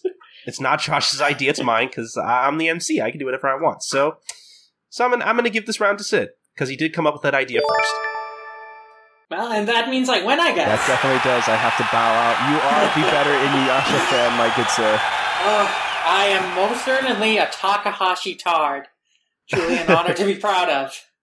Man, I, honestly, I was um I was kind of worried for Josh because uh, Sid was really kicking his ass in the first round, and then it seemed like Josh was going to make a comeback, but Sid Sid took it away. Yeah, but he made a damn good combat, and He made some really strong arguments this this whole way through. So, um, so Sid is the winner of this second manga fight. Dang. Well, I would be kind of surprised if the manga Mavericks could not defend their own territory. So, for any listeners, beware. the manga Mavericks are not to be taken lightly. That's right. That means I'm 2-0 for winning manga fights. That's right. You, you did you did li- you did win the last one, didn't you? Yeah. Oh man. So that so I guess I have the current winning streak. So I'm the guy to beat, Oh man. basically. Uh, yep. So, um, I think that's it for this ep- for this episode of uh, of manga fights. No, no, not not not entirely, Colton. You're forgetting that we had a we had a Q and A question. Oh, di- oh, n- from oh, did we? I, I I didn't forget. I was just testing you. It was, it was all Colton's idea. Yes, it's all Colton's idea. All right, so uh, go go ahead and read it, Sid. W- what do we get? Yeah, so uh, I, you know, I wanted, I sent out a lot of uh, tweets, and then I posted on a couple places, you know, trying to get some questions and you know topics for us to discuss on the show. Didn't really get a whole lot, but I did get one from my friend Spark of Spirit on Animation Revelation, who one who asks us how would we have made uh so how would we have tightened the pacing of the series since he believes it's the number one issue with the series that even its fans will uh, readily admit to? It's a good question. Yeah, wh- wh- what's your answer, Colton? Um, one who is um really not into Inuyasha at all. I mean, just just don't read it. Like, I mean, if, if you really don't want to deal with the pacing, then you, you don't you don't have to read it. I mean, no, no one's Whoa, whoa. That's not an option for the manga Mavericks. You should read every manga. yeah, exactly. Jason Thompson would be would be ah. sad. Hey, look, buddy, I love manga, but you I'm should even read Kodomo no Jikan. Ooh, I, I'm not sure. Yeah, yeah. I think I. I'm not going going to say read every manga. I would. I think that's pretty. Uh, yeah, give give all manga a chance, but I mean, uh, some exceptions do apply. but Inuyasha's not one of those exceptions. I guess not. But no, ser- but no, seriously, guys, you you guys would know better than I would. Yeah, so for me, I think that there are two big stretches where the series really drags. And that's like after Naraku is introduced, and so there's like this basically 18 volume stretch after Naraku is introduced, and I kind of dubbed this like the Hunt for Naraku portion of the series. And that's basic, cause it basically deals with Naraku like being established as a villain, and then him as like, uh, subordinates being introduced, and then you know, there's some development with Inuyasha, you know, getting some more techniques for Tessaiga, and then a one introduction of Koga, and then some other things and whatever. But it's like the pacing of that is just it feels very long, and I think this is the part of the series that people get the most frustrated it with because in the anime it's like the first half of the series, basically, this part of the series. And a lot of it is very repetitive. Like, we have Kagome going back, getting fed up with Inuyasha and going back to the human world, like, three, four times. We have things that are ultimately kind of filler and don't really go anywhere, like Kago- Kageromaru and Juromaru. They're pretty pointless. I mean, Kohaku sort of regains his memories, but then defaults into, you know, being a pawn of Naraku's twice, and we only need that happening once, really, to get the point. We don't need it twice. And so I would really just condense that entire portion. Like, I would still keep all the essential characters, like Koga's introduction, Kagura and Kanna's introductions. Like, I keep all that stuff, but I take out all the thing, uh, all the unnecessary more fillery stuff that doesn't necessarily amount to anything, like the volume they spend on Tsubaki, the priestess who was a rival of Kikyo back in the day. Like her thing, I like I like Tsubaki as a character. I like I did like that volume, but it doesn't add into the story. So I take stuff like that out, and then similarly, I would do the same with the Moryomaru arc. I would condense that heavily because while I, I really like Moryomaru as an antagonist, and I like that three way struggle between Inuyasha's faction, Naraku, and then Moryomaru, like a lot of the Moryomaru arc didn't amount to much, and we talked about it before, like how the whole stuff with uh the with the stupid head, the headless demon or whatever was pointless. I then, think, like, I think what I would do is is more along the lines of replace some of the roles that existed, like Moryomaru, and actually like make Kagura that actual, you know, make Kagura the actual rebellion of Naraku. Um, I would do stuff like that. Now that becomes really interesting. How do you do that? Because Naraku has, you know, Kagura's heart and all that sort of thing. So obviously you can't just make her outright rebellious. And obviously the way uh, Takahashi handled her was probably the extent of what she could have done. But there could have been something interesting there with maybe she finally gets her heart back. And then what? I mean, like she could, you know, she and Kanna could have been their own little group going around getting other demons and that sort of thing who don't agree with Inuyasha, who may not agree with Sesshomaru, who may not agree with uh, Naraku, and you could have like kind of that that faction itself. Um, but when it comes to those short, kind of self-contained things, I would actually keep those in there. I would just kind of streamline it down, like take the cast and slim it a little bit, because I think the problem is not so much um, what happened, but some of these characters are almost throwaway. So if you slim it down to, you know, slim the cast down, you don't have one as much to do in terms of uh, backstory building, and two, it keeps it more centralized, and the pacing feels like it's moving forward because it's the same characters moving forward. That would be my solution. Yeah. But... Mm-hmm. I, I like that idea. I mean, we I mentioned before with Shippo, you could take that character out past his introduction arc and you'd probably remove a lot of content that wasn't necessary, like just by doing that. So there are definitely characters you could probably take out to streamline the story a little bit. Uh, I mean, I like, I, I, yeah, Kagura I think would have been interesting to be instead of more as instead of more to keep that like three-way dynamic that I found interesting about the Moryomaru. Kagura could have been a good replacement for more Moryomaru. Like to do to, as a means of doing that. Like if she had the infant with, like if she was still allied with the infant, and so she was still, but she was acting on the infant's behalf still, but instead of like, you know, infant being self-sufficient, like being in Moryomaru, so he can like do stuff like himself, like Kagura being basically inf- the infant's agent. So she's like this. So you still have the whole infant and Hakudoshi betray uh, you know Naraku thing, but you but you instead of but you just keep make Kagura more of a key player than that, and just have her be more antagonistic, as more antagonistic and like a and so she has and so I think that would have been an interesting direction to take Kagura as a character specifically. Yeah, so that would have been yeah. The whole betrayal of Naraku is I felt a really cool idea. Um, I just yeah. would love to to see more of Kagura and specifically Sesshomaru. I feel like they show up whenever Takahashi wants them to. And Takahashi, I don't feel writes like super strong female characters. Like, mm, I mean, I disagree with that. I love Takahashi's. I don't know. Like, I look at Kagura, I look at the mermaid from uh, Mermaid Saga, and I'm kind of like, uh, I mean, like, I guess, yeah, I guess now I stop and think about it. Wait a second, know, what is Urusei Yatsura then, right? Um, but I guess my thing is maybe not that she doesn't write good characters, but the way she uses them is extremely divisive. And I would like to see a little bit more of a full fleshed, um, maybe a more naturalistic. I'm not quite sure what that means, but something maybe more of a, a more decompressed approach versus like they only are inserted when they're needed, you know?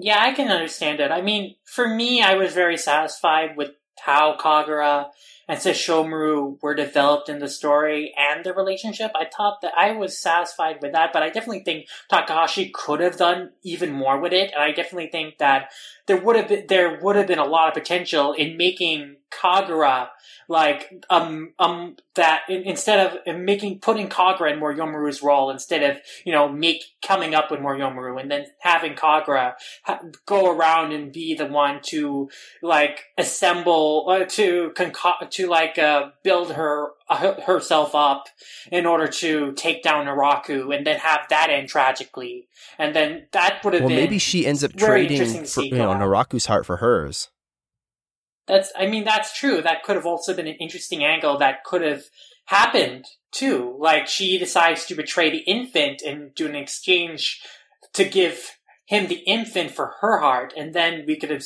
and then like maybe would have still ended the same way with Naraku, like just stabbing her heart right then and there uh, as soon as he hands over the infant, and Yeah. then you know she still, and so that death scene, you know, with her like dying alone, except for Sesshomaru coming at the last moment and giving her that final moment of closure, seeing dying in the presence of the man she loved, like uh, you still could have had that powerful scene, but then Mhm. you know you still have that interesting dynamic. Like Kagura, like if she you had if she had been developed in the same role as Moryomaru, I think she would have been an even stronger, like not only character in her own right. Like I already love her as a character, but she would have been even a better character and def- and a better villain than Moryomaru was. Even though I also like Moryomaru as a villain. Another character, though, I, uh, but on the subject of Moryomaru, I also thought that they they could have done more with Gor- Takahashi could have done more with Goryomaru before he became Moryomaru because I thought Goryomaru honestly was very interesting in the way he disliked in the way he hated humans and then I mean hated demons but had this like demon like arm thing and he would ha- he was raising these kids to hunt down yokai indiscriminately despite it would not even if they were good or bad just because he hated yokai so much so I kind of wi- I kind of always wish that Takahashi had done a little more with Gori Goryomaru before he she before he turned into Moryomaru. But I mean that's another subject. That that's another that we had that whole debate topic of what was a character you wanted Takahashi to do more with. That would have been one I would have probably argued Goryomaru. But yeah, have uh, do you have any more to say about this, Josh? Or No, I mean that's Do just do that's just you- my major thing was to consolidate a little bit better. Yeah, consolidation, like streamline some things, definitely. Uh, I, I always felt that Inuyasha could have easily been 28, 36 volumes instead of 56. And there's a lot of things that could be have taken I would have loved to see like. I don't know. I'm just like conceptualizing it, and like I would have loved to see Kagura hanging out with like Kohaku. I mean, she did. No, but I'm I saying, mean, like- they had that relationship. Yes, no, they definitely did. But like, I would love to see that as its own thing, kind of like you have Rin with Sesshomaru, and kind of like you have um, Sango hanging with Inuyasha. I mean, that could have been great, and that could have been a great dynamic. I could easily see Sesshomaru going to Kagura, and she's going to him, and they're talking about, okay, like here's Naraku. We're not necessarily friends, but you know what? We both hate, and you know, have an enemy in Naraku, and I can totally see like Sango hating um, Kagura for like you know Kohaku hanging out there. But the flip side is, you know, I feel like I don't know. And then there's like Koga too. I think Koga he ends up dragging the series not because of his character, because he doesn't align with like anybody. He can't hang out with Inuyasha's Yeah. group because then you lose you know, like that whole thing of oh well, I like Kagome, but he can't hang out with Sesshomaru because Sesshomaru would kill him. But you know maybe he could kind of hang out with Kagura. Like that might kind of work. It would seem weird to me. Maybe it'd be it'd be interesting actually if they did do that because you know Kagura was the one that killed like Koga's Koga's clan and that's why he swore revenge on Naraku. So it'd be interesting to see like those two ultimately have to team up against Naraku together. Yeah. Like despite the animosity they have towards each other, that would have been really Kagura could have interesting. played it from the whole angle of, well, I was forced to by Naraku, but now I'm against Naraku. Like we should team up because of this, and maybe I can help you get your tribe back. I, I don't know. Like there there are a lot of things you could play off of, and I think that was kind of something that was unventured. But again, like it's kind of it's kind of weird when you stop and think about. It. I just would have consolidated the characters into more groups, and then that way, instead of having to constantly check on them as individuals, um, you kind of save some space, save some time. I don't know. Maybe that's asking for too much, though. Yeah, I mean, characters were always, especially towards the end, characters were like shifting between groups a lot, and then I guess that yeah, if we, if you had, if Takahashi had like kind of grouped them together and like and like a lot uh, more, uh, um, it kind of yeah, just made them more distinct groups from the beginning, and then just kept that consistent through the series. Like that might have, you know, saved some time shifting back and forth like between all these perspectives.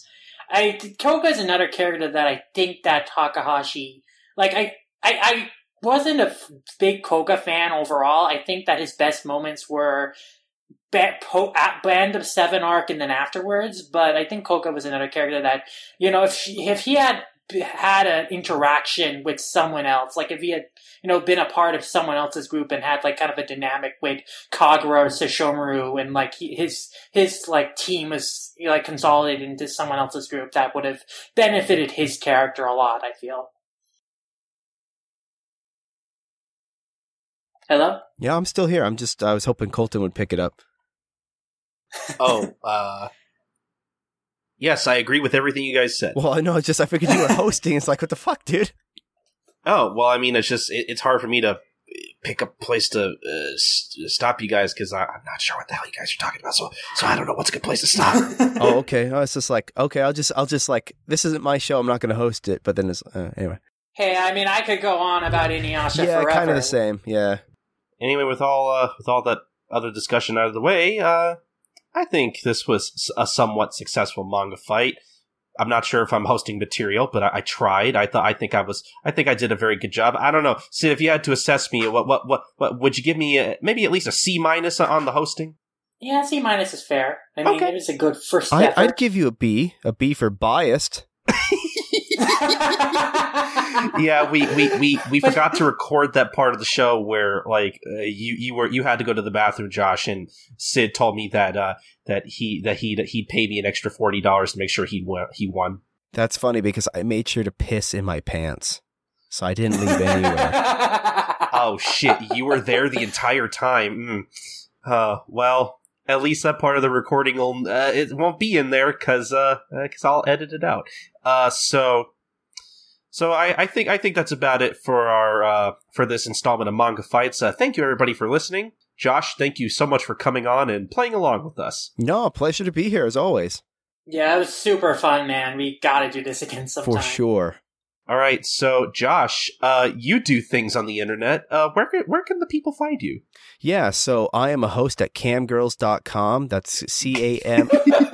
Oh, oh, you meant my anime stuff. Okay. Yeah, Yeah. yeah, that that stuff. Well, D- I mean, don't worry, I'll, I'll I'll edit that out in post. yeah, thank you. But I mean, hey, if you do show up, make sure to leave a tip and then I might give you a private show. no, I am a writer for Wave Motion Cannon. Uh, we are actually just about to launch our new flagship podcast for the site. Oh, Um, that's actually going up tonight as of this recording. So by the time you guys listen to this, it will already be out. That's Wave Motion Cast. Oh. So make sure you, yeah, make sure you give that Nice. a uh, a positive review for us over in iTunes. Um, we want to really make a big splash with this. It will be on the Senpai Coast to Coast feed as well. So if you are a fan or a listener of Senpai Coast to Coast, which is my personal podcast, you will be listening to that regardless because I will trap you. Um, but this uh, this Wave Motion Cast episode, this inaugural episode, is going to be us talking about the fall season. Now that a couple episodes have passed, we're kind of weighing in. Okay, where do we see these going? What do we want to you know What do we want to watch? That sort of thing.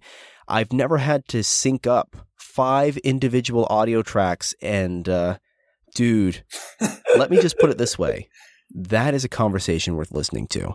But uh, I've mentioned Wave Motion Cannon. We we just yeah we got a slew of stuff. We're doing Gundam month all of November. We just got done doing a lot of uh, Shaft and Monogatari stuff. So if you're a fan of that, I mean we got stuff going up all the time. We are translating.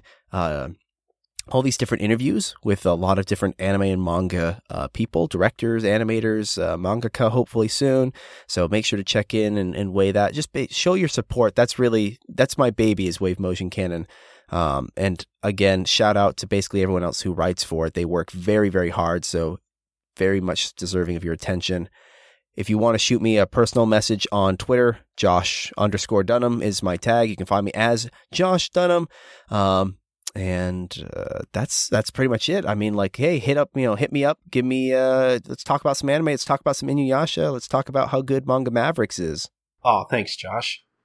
Oh, thank you. And yeah, Wave Motion Cannon is an excellent site and really insightful articles, uh, the tr- great interviews, excellent site, a must visit for any hardcore anime fan looking for intelligent anime analysis. And uh, we'll definitely. Uh, I think we could probably uh, put up a link to that first episode of the Wave Motion Cast on in the show notes, Sid.